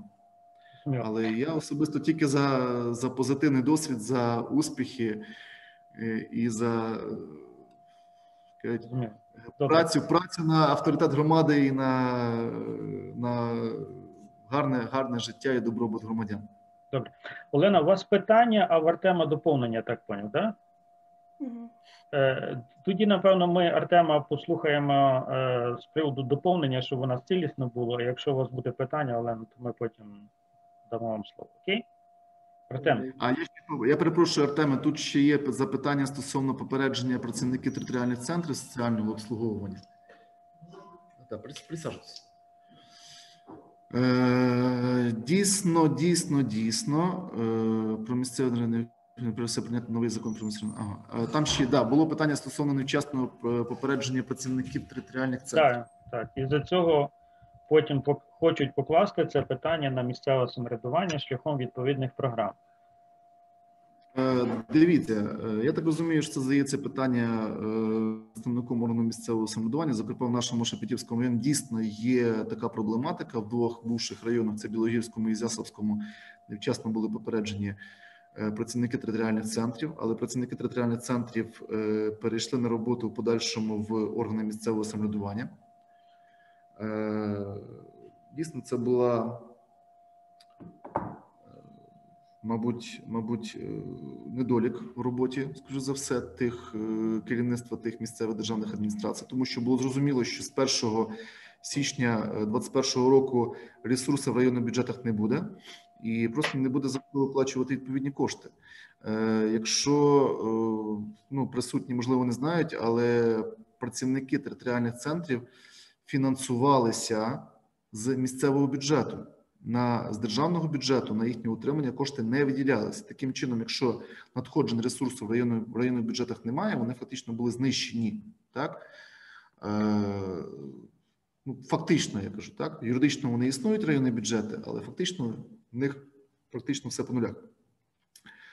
Е, То просто немає з чого їх фінансувати, і тим паче, що дані працівники, навіть які працювали в січні місяці, в нашому випадку працівники вони були попереджені, працювали ще в січні місяці. Вони ж виконували функції з обслуговування саме жителів територіальних громад.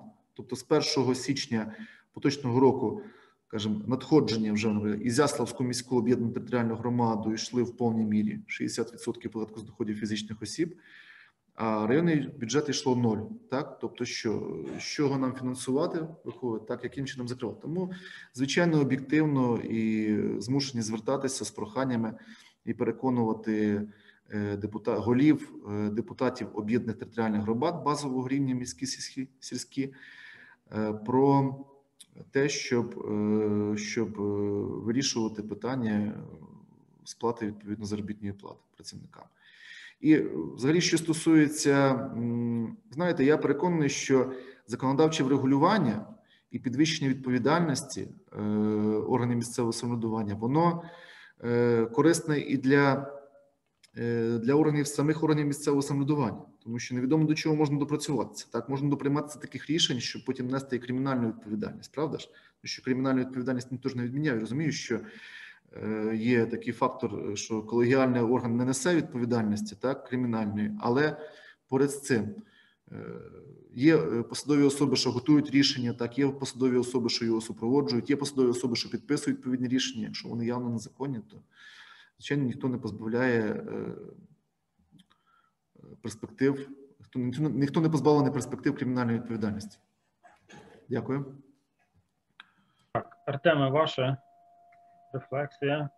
З приводу, е, з приводу е, територіальних центрів, е, хочу зауважити, що це яскравий приклад відсутності комунікації між місцевою державною адміністрацією і органами місцевого самоврядування. Тому, як правильно сказав Олександр Вікторович, джерелом формування фонду зарплати було завжди місцевий бюджет, органи місцевого самоврядування. І ці кошти, е, і завжди органи місцевого самоврядування самостійно е, е, скидали цільову субвенцію на фінансування цих працівників. І цієї би проблеми би не було би, якби орган місцевого самоврядування і місцева державна адміністрація домовилася би про переведення цих працівників, не про масове вивільнення, а про переведення, тому що вони все одно пішли працювати в місцеве самоврядування. І тепер виходить так, що е, і місцеве самоврядування зараз їм платить зарплату, ну так як вони там працюють, і зараз додатково вони повинні ще приймати програму на компенсацію їм вивільнення. Ну, якби і, і я чомусь переконаний, от глибоко переконаний, що голови місцевих адміністрацій е, просили е, голів е, територіальних громад, давайте ми переведемо цих працівників. Ну, чомусь в мене таке відчуття. Я не знаю. Е, я просто сам стикнувся з цим. Скажімо, були такі первинні домовленості, да, але чомусь Але, але Інші- просто голова місцевого ОТГ сказав: а на що воно? А я не хочу, я не буду. І зараз він стикнувся з цією проблемою. Тому що не було далекоглядності в прийнятті відповідних рішень. Ну, тому так сталося. Але що стосується, наприклад, питання, я хотів відповісти з приводу для того, щоб прийняти нову версію закону про місцеві державні адміністрації, необхідно перш за все прийняти новий закон про місцеве самоврядування, про службу в органах місцевого самоврядування. Абсолютно згоден. Системність в нормотворчості має бути. Я вам навіть більше скажу. Е, є, е, орган, є територіальні громади, де прийняття, наприклад, всього комплексу чи всієї лінії обов'язкових органів влади е, надання послуг, воно є недоцільним. Ну, наприклад, є територіальні громади, де загальна чисельність населення 6 тисяч людей. Навіщо там створювати ЦНАП? Ну, наприклад, 60% яких е, з цього населення це люди вже старшого віку. Навіщо там це створювати ЦНАП? Ну, наприклад. Чому, е, от якщо ми говоримо про е, територію колишнього Хмельницького району, де зараз Чорноострівська територіальна громада, Гвардійська, Лісово-Гринівецька, Росошанська і місто, і місто Хмельницький. В місті Хмельницькому, звичайно, є свій ЦНАП, він покриває. А от ми маємо чотири територіальні громади, де вони ну вони живуть навколо міста Хмельницького. Вони все життя, ну тобто весь час е, був ЦНАП, наприклад, в е, Хмельницькій районній державній адміністрації, і працівники, ну тобто жителі, користувалися цим ЦНАПом, який був у Хмельницькій районній державній адміністрації. Який сенс створювати ЦНАП, наприклад, у Гвардійську, в якому немає, наприклад, тої самої кількості населення, або, або наприклад, в Росоші, де певно половина жителів е, постійно мігрують до міста Хмельницького на роботу е, і так далі, тому що там відстань невелика.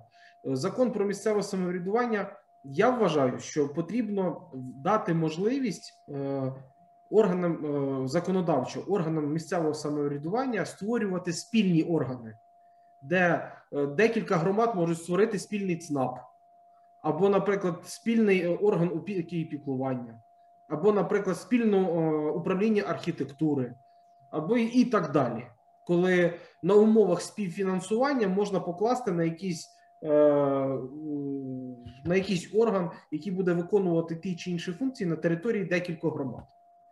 І це буде з точки зору фінансової економії, і тоді е, громада буде покривати потреби своїх споживачів. Так само, наприклад, соціальний захист на сьогоднішній день е, фінансово е, покриває, так би мовити, оплачує фінансовий ресурс, саме державний бюджет, органи соціального захисту, але споживачами цих послуг є жителі громад, і природньо і органічно, щоб такі соціальні послуги надавалися громадами. Але, на жаль, чи можливо на щастя, е, е, рівень підготовки фахового соціального працівника такого е, він має бути надзвичайно високим. І маленькі громади вони можливо кадрово не витягнуть створення у себе управлінь соціального захисту. Немає там такого кадрового потенціалу, якщо ми говоримо в першу чергу про сільські е, про, е, про громади, які мають статус статус сільських. Відповідно, е, відповідно, якщо держава прийде до рішення, що ці органи потрібно забирати в районних державних адміністраціях і створювати на місцях, то потрібно дати можливість їм громадам об'єднуватися і створювати такі соціальні послуги, органи спільні для того, щоб більш ефективно використовувати фінансовий і людський ресурс.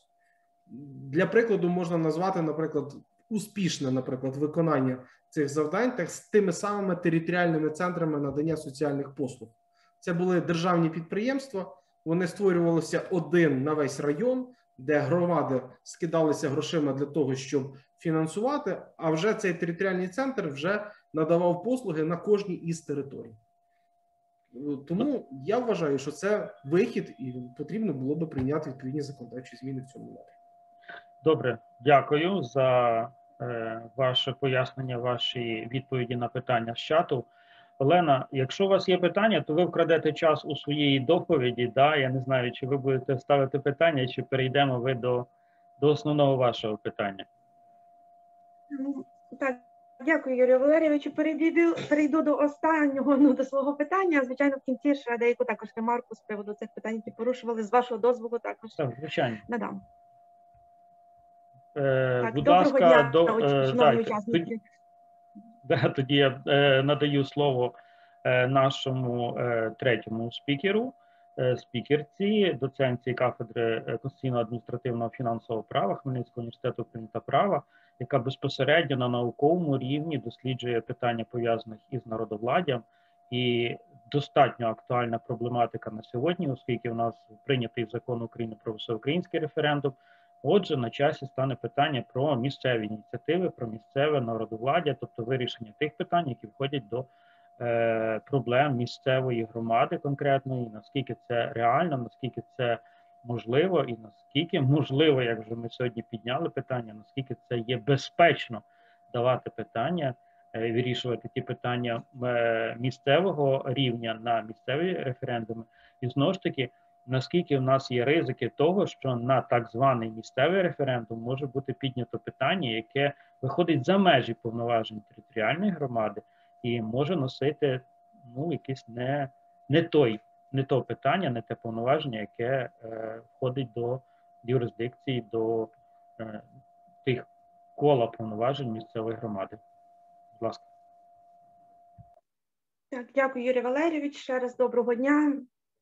Щиро вітаю учасників даного наукового цікавого науково-практичного заходу е, з такою дуже актуальною проблематикою. Ну, проблема народовладдя, звичайно, вона актуальна як на загальнодержавному, так і на місцевому рівні, оскільки стаття 5 Конституції нам закріплює, що єдиним джерелом влади є народ, він здійснює безпосередньо та через органи державної влади і органи місцевого самоврядування. От що стосується місцевого рівня, то тут можна ну, констатувати, що в нас територіальна громада якраз і є тим носієм е, влади на місцевому рівні. Вона його здійснює або самостійно, або за допомогою. Е, органів е, місцевого самоврядування щодо безпосередніх форм участі територіальної громади у вирішенні питань місцевого значення, їх є дуже широке коло. Зокрема, пріоритетні ми з них є, звичайно, що місцеві вибори та місцеві референдуми. Крім цього, є ще в нас такі форми, які не потрібно відкидати, як загальні збори громадян за місцем проживання, місцеві ініціативи, громадські слухання, е, електронні петиції, навіть ті самі мирні зібрання, які проводяться, і тому подібне, там консультації з громадськістю, тобто дуже широкий перелік тих форм, і навіть кожна громада собі сама той перелік встановлює у своєму статуті територіальної громади. Е, тому, звичайно, пріоритетними є місцеві вибори та референдуми. Щодо місцевих виборів, ну ситуація все ж таки в нас вже вирівнялася. У нас е, було кодифіковане виборче законодавство, прийнятий е, виборчий кодекс, е, який в липні місяці вже зайняв зазнав таких дуже суттєвих змін і в аспекті саме організації проведення місцевих виборів. У нас змінилися виборчі системи, зокрема до районної ради, підхід до мажоритарна чи пропорційна система на виборах сільських селищних міських рад, залежно чи то територіальна громада до 10 тисяч виборців, чи 10 тисяч виборців і більше. Тобто мажоритарна і пропорційна система, що є дуже ніби. Таке актуальне, звичайно, трошки в нас народовладдя обмежилося в липні місяці, оскільки була скасована в нас е, вибори старости вже з липня місяця в нас вже староста не обирається жителями, а затверджується рішенням сільської селищної міської ради за пропозицією сільського селищного міського голови. Тут також стало деяке питання. Громади не дуже задоволені, тому що та особа, яка їм ну, в лапках нав'язує, так з органів місцевого самоврядування, ОТГ, ніби вони її не знають, і невідомо, чи вона дійсно буде сприяти жителям цих територіальних громад в представництві їх інтересів в органах місцевого самоврядування об'єднаної територіальної громади, чи вона їм буде сприяти і тому подібне. Е, з іншої сторони, та ситуація, яка склалася із започаткуванням процесу добровільного об'єднання територіальних громад, е, старостами першопочатково е, обиралися саме колишні сільські селищні голови, які тих громад, які існували окремо до об'єднання їх в ОТГ, е, і тому, звичайно, не завжди ті особи були співпрацювали вже з органами місцевого самоврядування об'єднаної територіальної громади, і йшла така певна конфронтація, і не було взаємодії от між сільським селищним міським головою ОТГ і старостами. Тому у зв'язку з цим Верховна Рада і прийняла такі зміни, які ну Звичайно, що трошки в нас то народовладдя обмежили, ну але тим паче. Е, що стосується місцевих виборів, ситуація тут, на жаль, не не така е, як е, позитивна, як при місцевих виборах. Все пов'язано з тим, що в нас зараз відсутнє правове регулювання порядку організації і проведення місцевих референдумів. А їх порядок організації проведення, звичайно, виключно регулюється конституцією та законами України. Е, тому якісь там, наприклад, спроби врегулювати ці процедури десь в статуті територіальної громади, це є не конституційно, незаконно, і звичайно, такі статути територіальної громади, які регулювали такі питання, вони не реєстрували, не проходили державну реєстрацію. Е, чому він не врегульований в нас місцевий референдум? Хтось каже, що це, це так цілеспрямовано для того, щоб ми не повторили. Дійсно, кримський сценарій, щоб не було таких е, більше в нас ситуацій негативних, е, тому значить, свідомо ми цей е, референдум процедуру його проведення не врегульовуємо. Є звичайно прибічники того, що потрібно все ж таки врегулювати, тому що ряд питань, які можуть вирішуватись тільки на референдумі. Зокрема, ну закон про місцеве самоврядування передбачає чіткий перелік питань, наприклад, рішення про наділення міських рад правами щодо управління майном і фінансовими ресурсами ресурсами, які є в власності територіальних громад районів містах. Також питання про дострокове припинення повноважень сільської селищної міської ради, дострокове припинення повноважень сільського селищного міського голови. Крім цього, дуже важливий закон про добровільне об'єднання територіальних громад, який один з способів. Такого об'єднання є саме прийняття про це рішення на місцевому референдумі. Застосовуємо ми, звичайно, зараз другий спосіб. Е, утворення ОТГ це прийняття рішення всіма тими сільськими селищними міськими радами, які вирішили е, об'єднатися. Звичайно, було б, мабуть, краще так для самих жителів, щоб це відбувалося на місцевому референдумі, і ми побачили реальну картину, як е, жителі відносяться до входження їх там до тої ОТГ чи до іншої. Е, що настало з референдумом? Чому він став в нас? У нас від такий правовий вакуум щодо його правового регулювання. Е, ну це таку передісторію дуже коротко. В 91-му році Верховна Рада прийняла на закон про всеукраїнські та місцеві референдуми. Він врегульовував процедуру референдумів. Згідно з ним було проведено два всеукраїнських референдуми е, та 153 місцевих референдуми. Е, але е, з прийняттям конституції ряд його положень вже на жаль не відповідав конституції. Зокрема, це стосувалося там всеукраїнського референдуму щодо можливості дострокового припинення повноважень президента за рішенням референдуму та дострокового припинення повноважень Верховної Ради і президента за рішенням такого референдуму. Однак Попри те, він до 12 року діяв. У 12 році Верховна Рада приймає закон про всеукраїнський референдум.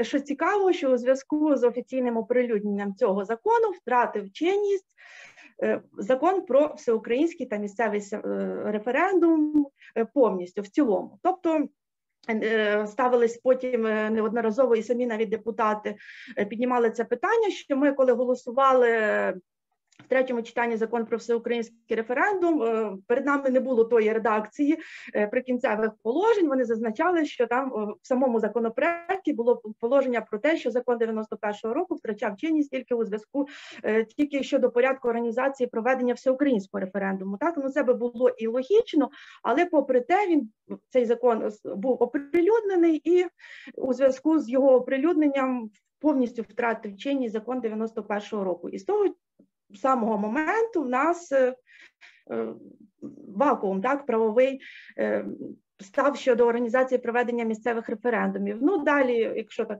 по історії референдумів е, в 18-му році, як ми знаємо, конституційний суд визнає взагалі е, закон 12-го року про всеукраїнський референдум неконституційним, і у зв'язку з визнанням його неконституційним ряд е, депутатів, політиків, навіть науковців поставили питання: а чи не поновив свою дію закон про всеукраїнський та місцевий референдум 91-го року у зв'язку з тим, що визнаний неконституційним референдум, так який вступив е, у зв'язку з яким він е, втратив свою чинність.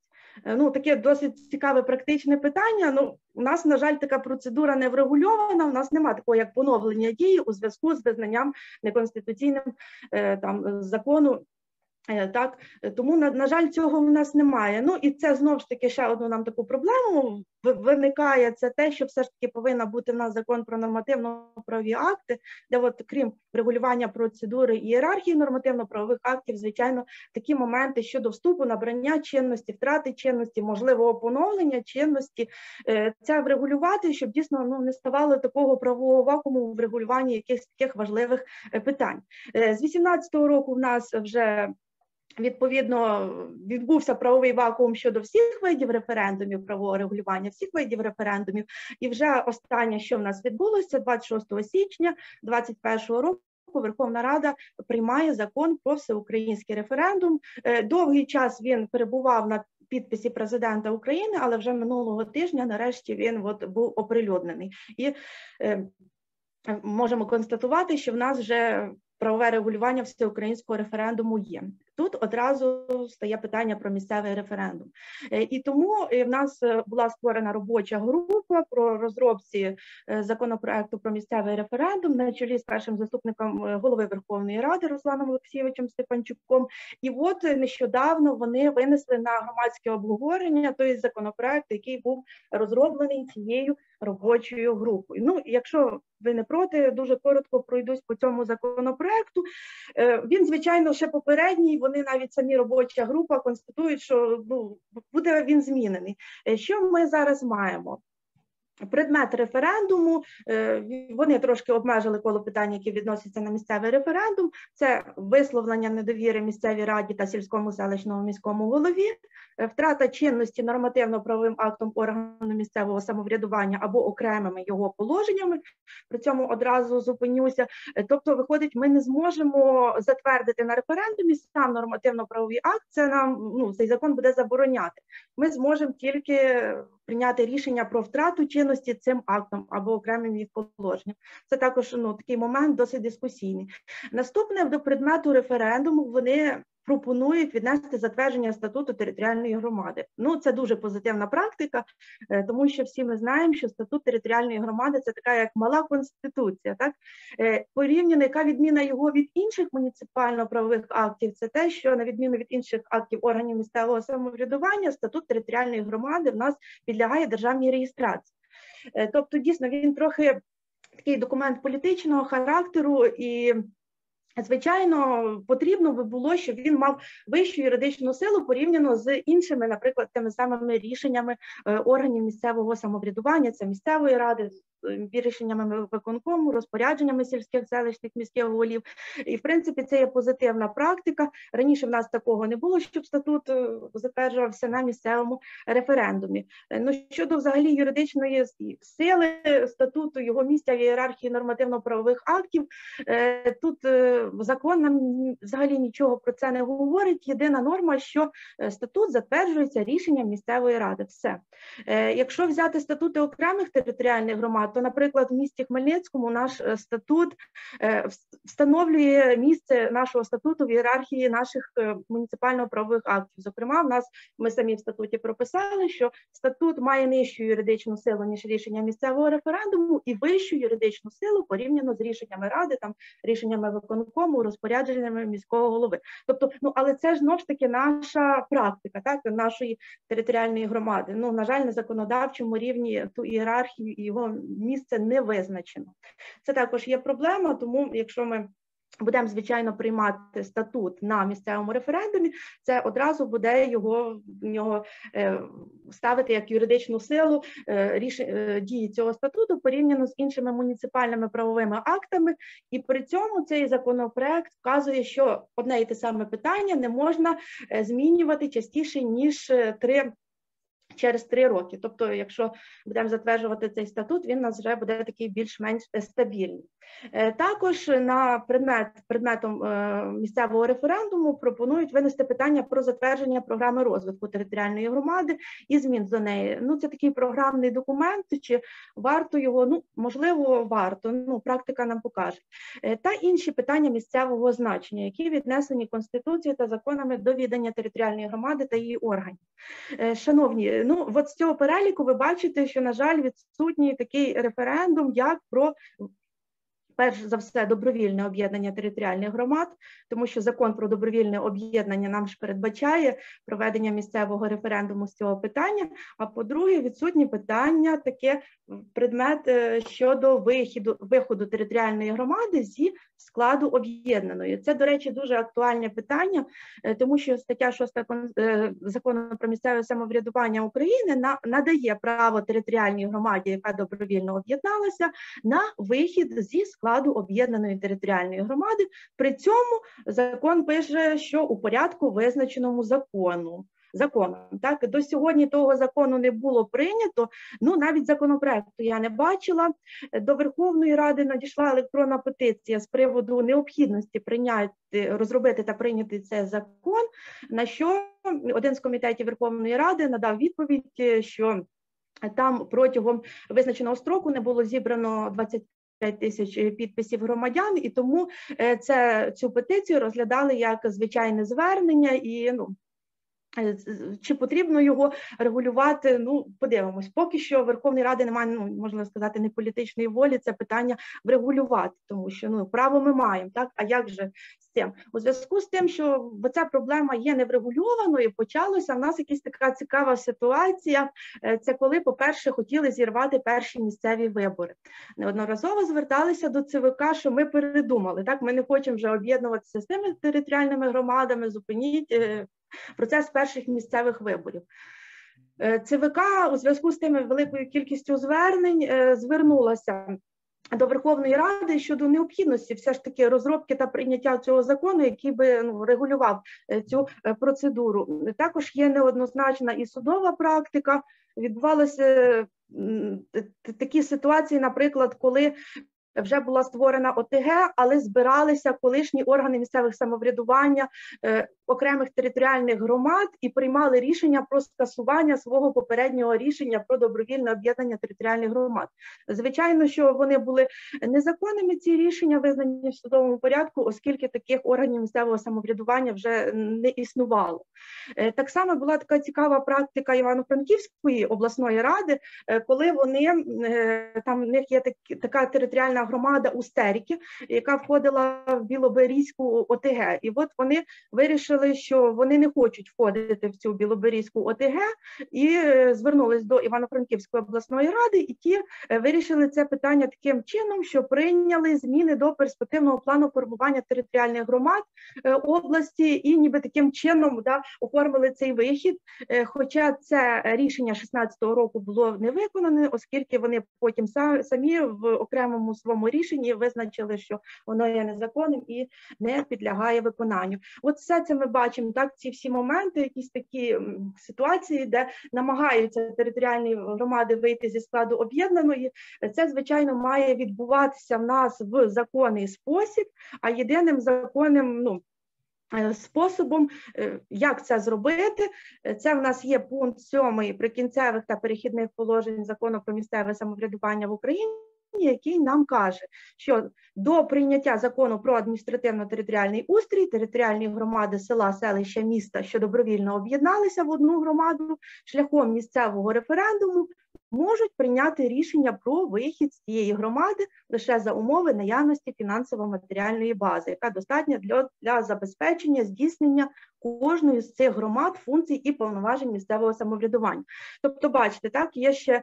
Е, Прикінцеві та прихідні положення закону передбачають проведення такого референдуму. Ну, звичайно, ну мабуть, потрібно все ж таки в законі про місцевий референдум ці процедури е, прописати.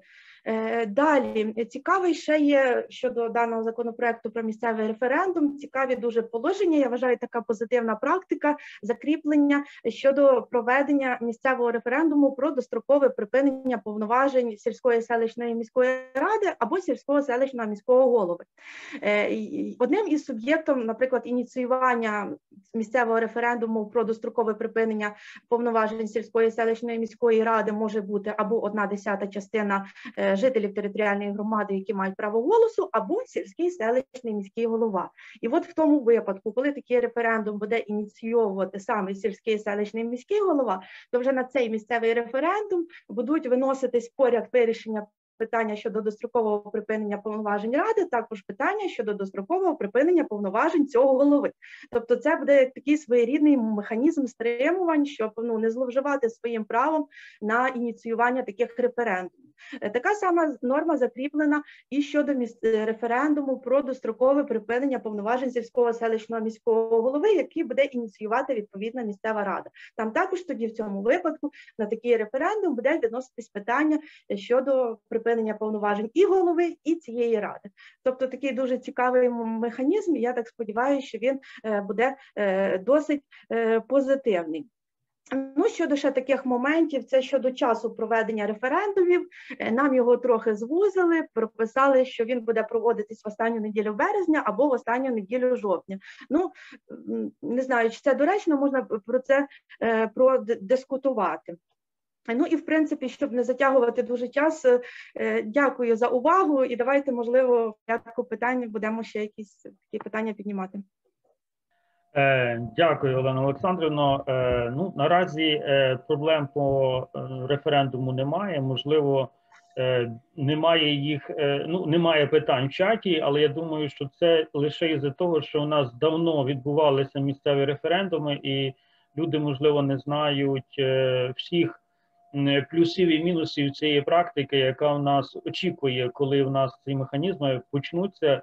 Я думаю, враховуючи е, той час, коли були місцеві референдуми колись і зараз, ми маємо зовсім два різних дві різні України, два різних рівня правосвідомості, два різні рівні розуміння можливості впливу на прийняття рішень, да, можливості можливо, навіть можна так говорити, можливості впливу на громаду, можливості різноманітних е, технологій впливу і, можливо, навіть інколи маніпуляцій е, громадою і для вирішення того чи іншого питання. Тобто, це все ми будемо стикатися, і ці всі інструментарії також будуть е, виявлені і дискутовані і законодавець буде шукати ці механізми для того, щоб їх е, вийти з них.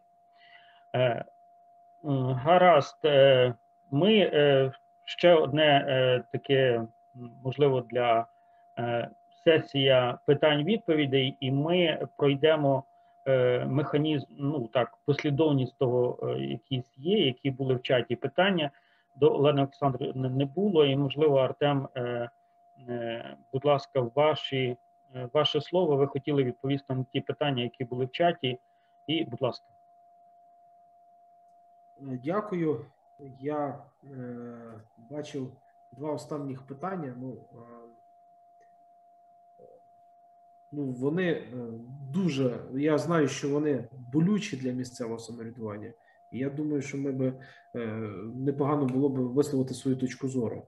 От е, написали питання: е, якщо відбувається постійне укрупнення, то хто захоче виконувати набагато більший обсяг роботи, який постійно зростає?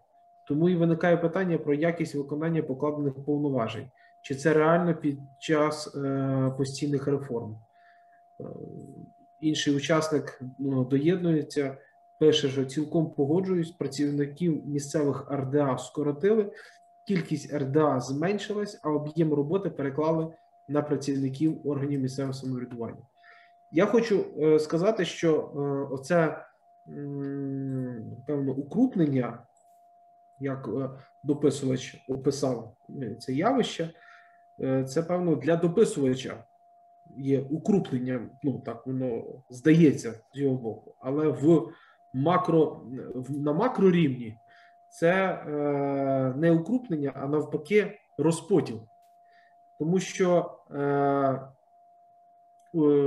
одна адміністрація, ну ж таки, я говорю на прикладі своєї Хмельницької районної, одна адміністрація, е, наприклад, виконувала повноваження органу опіки і піклування.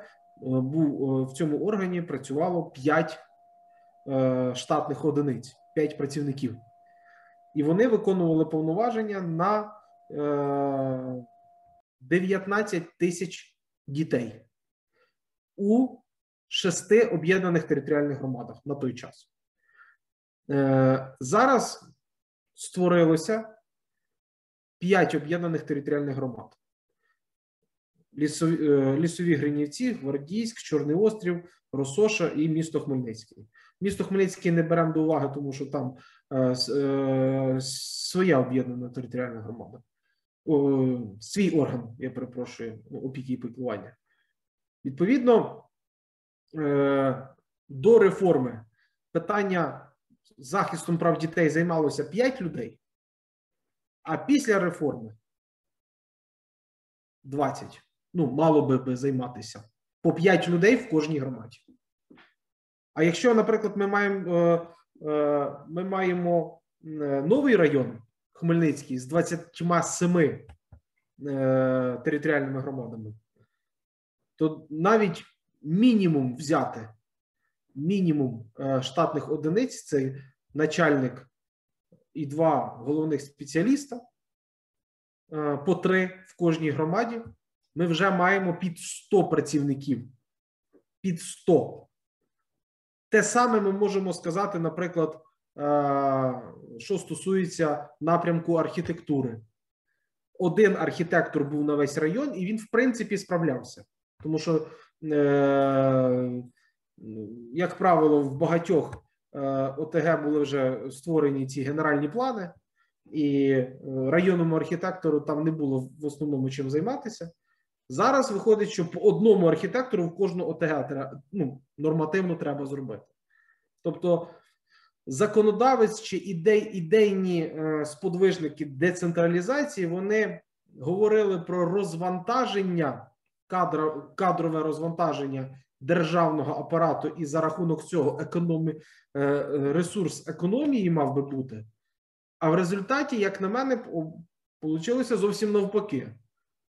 Штат роздувся в органах місцевого самоврядування. Не те, щоб роздувся, він не роздувся, але органи місцевого самоврядування зобов'язані е, доукомплектовувати штатними одиницями постійно, е, щоб забезпечити той необхідний мінімум надання адміністративних послуг. І знову ж таки, я повертаюся до цього питання: саме е, навіщо в кожному ОТГ, наприклад, створювати свій орган опіки і піклування коли, наприклад, на 7 тисяч на 7 тисяч населення орієнтовно орієнтовно 50, наприклад, неблагополучних е, сімей е, з там 60 дітьми, які потенційно потребують захисту органу е, державної влади, 60 дітей. А е, на них створювати окремий орган опіки і піклування, коли органи місцевого самоврядування можуть скооперуватися і створити, створити спільний орган, і тим самим зекономити людський і фінансовий ресурс, на моє глибоке переконання. Е, тому я розумію, що для працівників органів місцевого самоврядування це е, здається, ніби укрупненням їхніх повноважень, але кажу на макрорівні це є все ж таки розподіл, це передача повноважень на місця. Е, разом з повноваженнями вам передали фінансовий ресурс. Тобто 60% всіх податків, які йдуть, які утримуються з вашої території, у вас залишається на місцях. А це в середньому це дуже непогано, непогана сума. Разом з субвенційними субвенціями е, ця е, річний бюджет рідко є меншим за 50 мільйонів гривень на рік в невеликих громадах. Це разом з субвенціями, я наголошую. Тому, але знову ж таки, це питання компетентності як голів е, органів місцевого самоврядування, це питання компетентності і працівників, тому що е, РДА виховали свої кадри. В РДА працюють люди, які виконують цю роботу по 10 плюс років і РДА успішно ну, виконували ці робо, цю роботу. Я тому і говорив, що я би не поспішав би, наприклад, отак от відразу віддавати е, критичні повноваження, тому що немає е, кадру, ще кадри не виховалися на місцях для того, щоб виконувати дійсно соціально важливі і соціально чутливі напрямки. Це е, в цьому плані е, є ну, потрібен час, як на мене. Мене все. Так, дякую, пане Артеме, за вашу е, за вашу відповідь, за ваш коментар. Е, дійсно, е, на місцевому самоврядуванні ми стикаємося з питаннями, що все має бути професійно, так як в будь-якій сфері, але тут настільки момент пов'язаний з тим, що ми маємо справу з органами, які формуються на засадах безпосередньої демократії і вони можуть змінюватися. І ми можемо ризиковані, що в органах місцевого самоврядування у нас може відбуватися плинність кадрів і певна ротація кадрів, чи умовно кажучи, навіть певні якісь чистки кадрів, е, що там що 5 років, і у нас можуть бути дійсно певні такі ризики, про які також е, варто десь е, враховувати, і в подальшому, коли ми будемо говорити про тяглість місцевого самоврядування, так тому що це достатньо є важливий важливий аспект. Гаразд. Е, Я думаю, що е, ми е, підходимо вже до завершення, і е, ми відповіли на питання в чаті і персонально або е, загальному, або усно. І е, таким чином можемо підводити підсумки сьогоднішнього заходу, який проведений відділенням Асоціації правників у Хмельницькій області. Е, Чи буде у вас бажання, пане Артеме, пане Олена, дати якийсь загальний підсумок е, саме сьогоднішньому заходу і ваші, ваші емоції з приводу сьогоднішньої нашої зустрічі? Хочу сказати, що, як сказав вже Олександр Вікторович, е, коли він починав виступати, маємо надію, що ми цей онлайн-конференції переживемо і будемо вже в офлайні. Е, Я думаю, що вважаю, що сьогоднішня конференція вона е, ну, відбулася досить успішно. Мені особисто сподобалось. Е, Відчував через екран, що мене чують і зважають на мою думку. Це добре. Тому хотів би побажати, щоб в такому форматі Асоціація правників України Хмельницькій області продовжувала е, організовувати як мінімум в такому форматі, а вже після завершення карантину, звичайно, в режимі офлайн. Добре, дякую, пані Олена. Дякую. Шановна аудиторія, за також за таку можливість е, слухати мене, висловити свої думки. Я також перший раз беру участь у такому заході від Асоціації правників України. Я нещодавно ну, вступила до вас, так е, ще немає До нас. двох.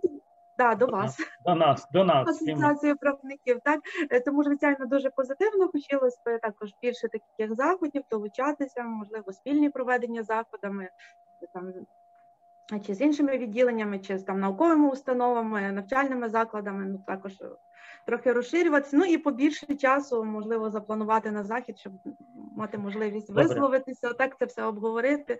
Тому дякую і саме головне бажаю здоров'я пережити нам всім, всім цю епідемію, обов'язково зустрітися офлайн. Але онлайн також дуже зручно, особливо коли маємо можливість спілкуватися із по всій Україні, підключати учасників і за кордоном. Також тут є також певні позитивні моменти. Тому дякую.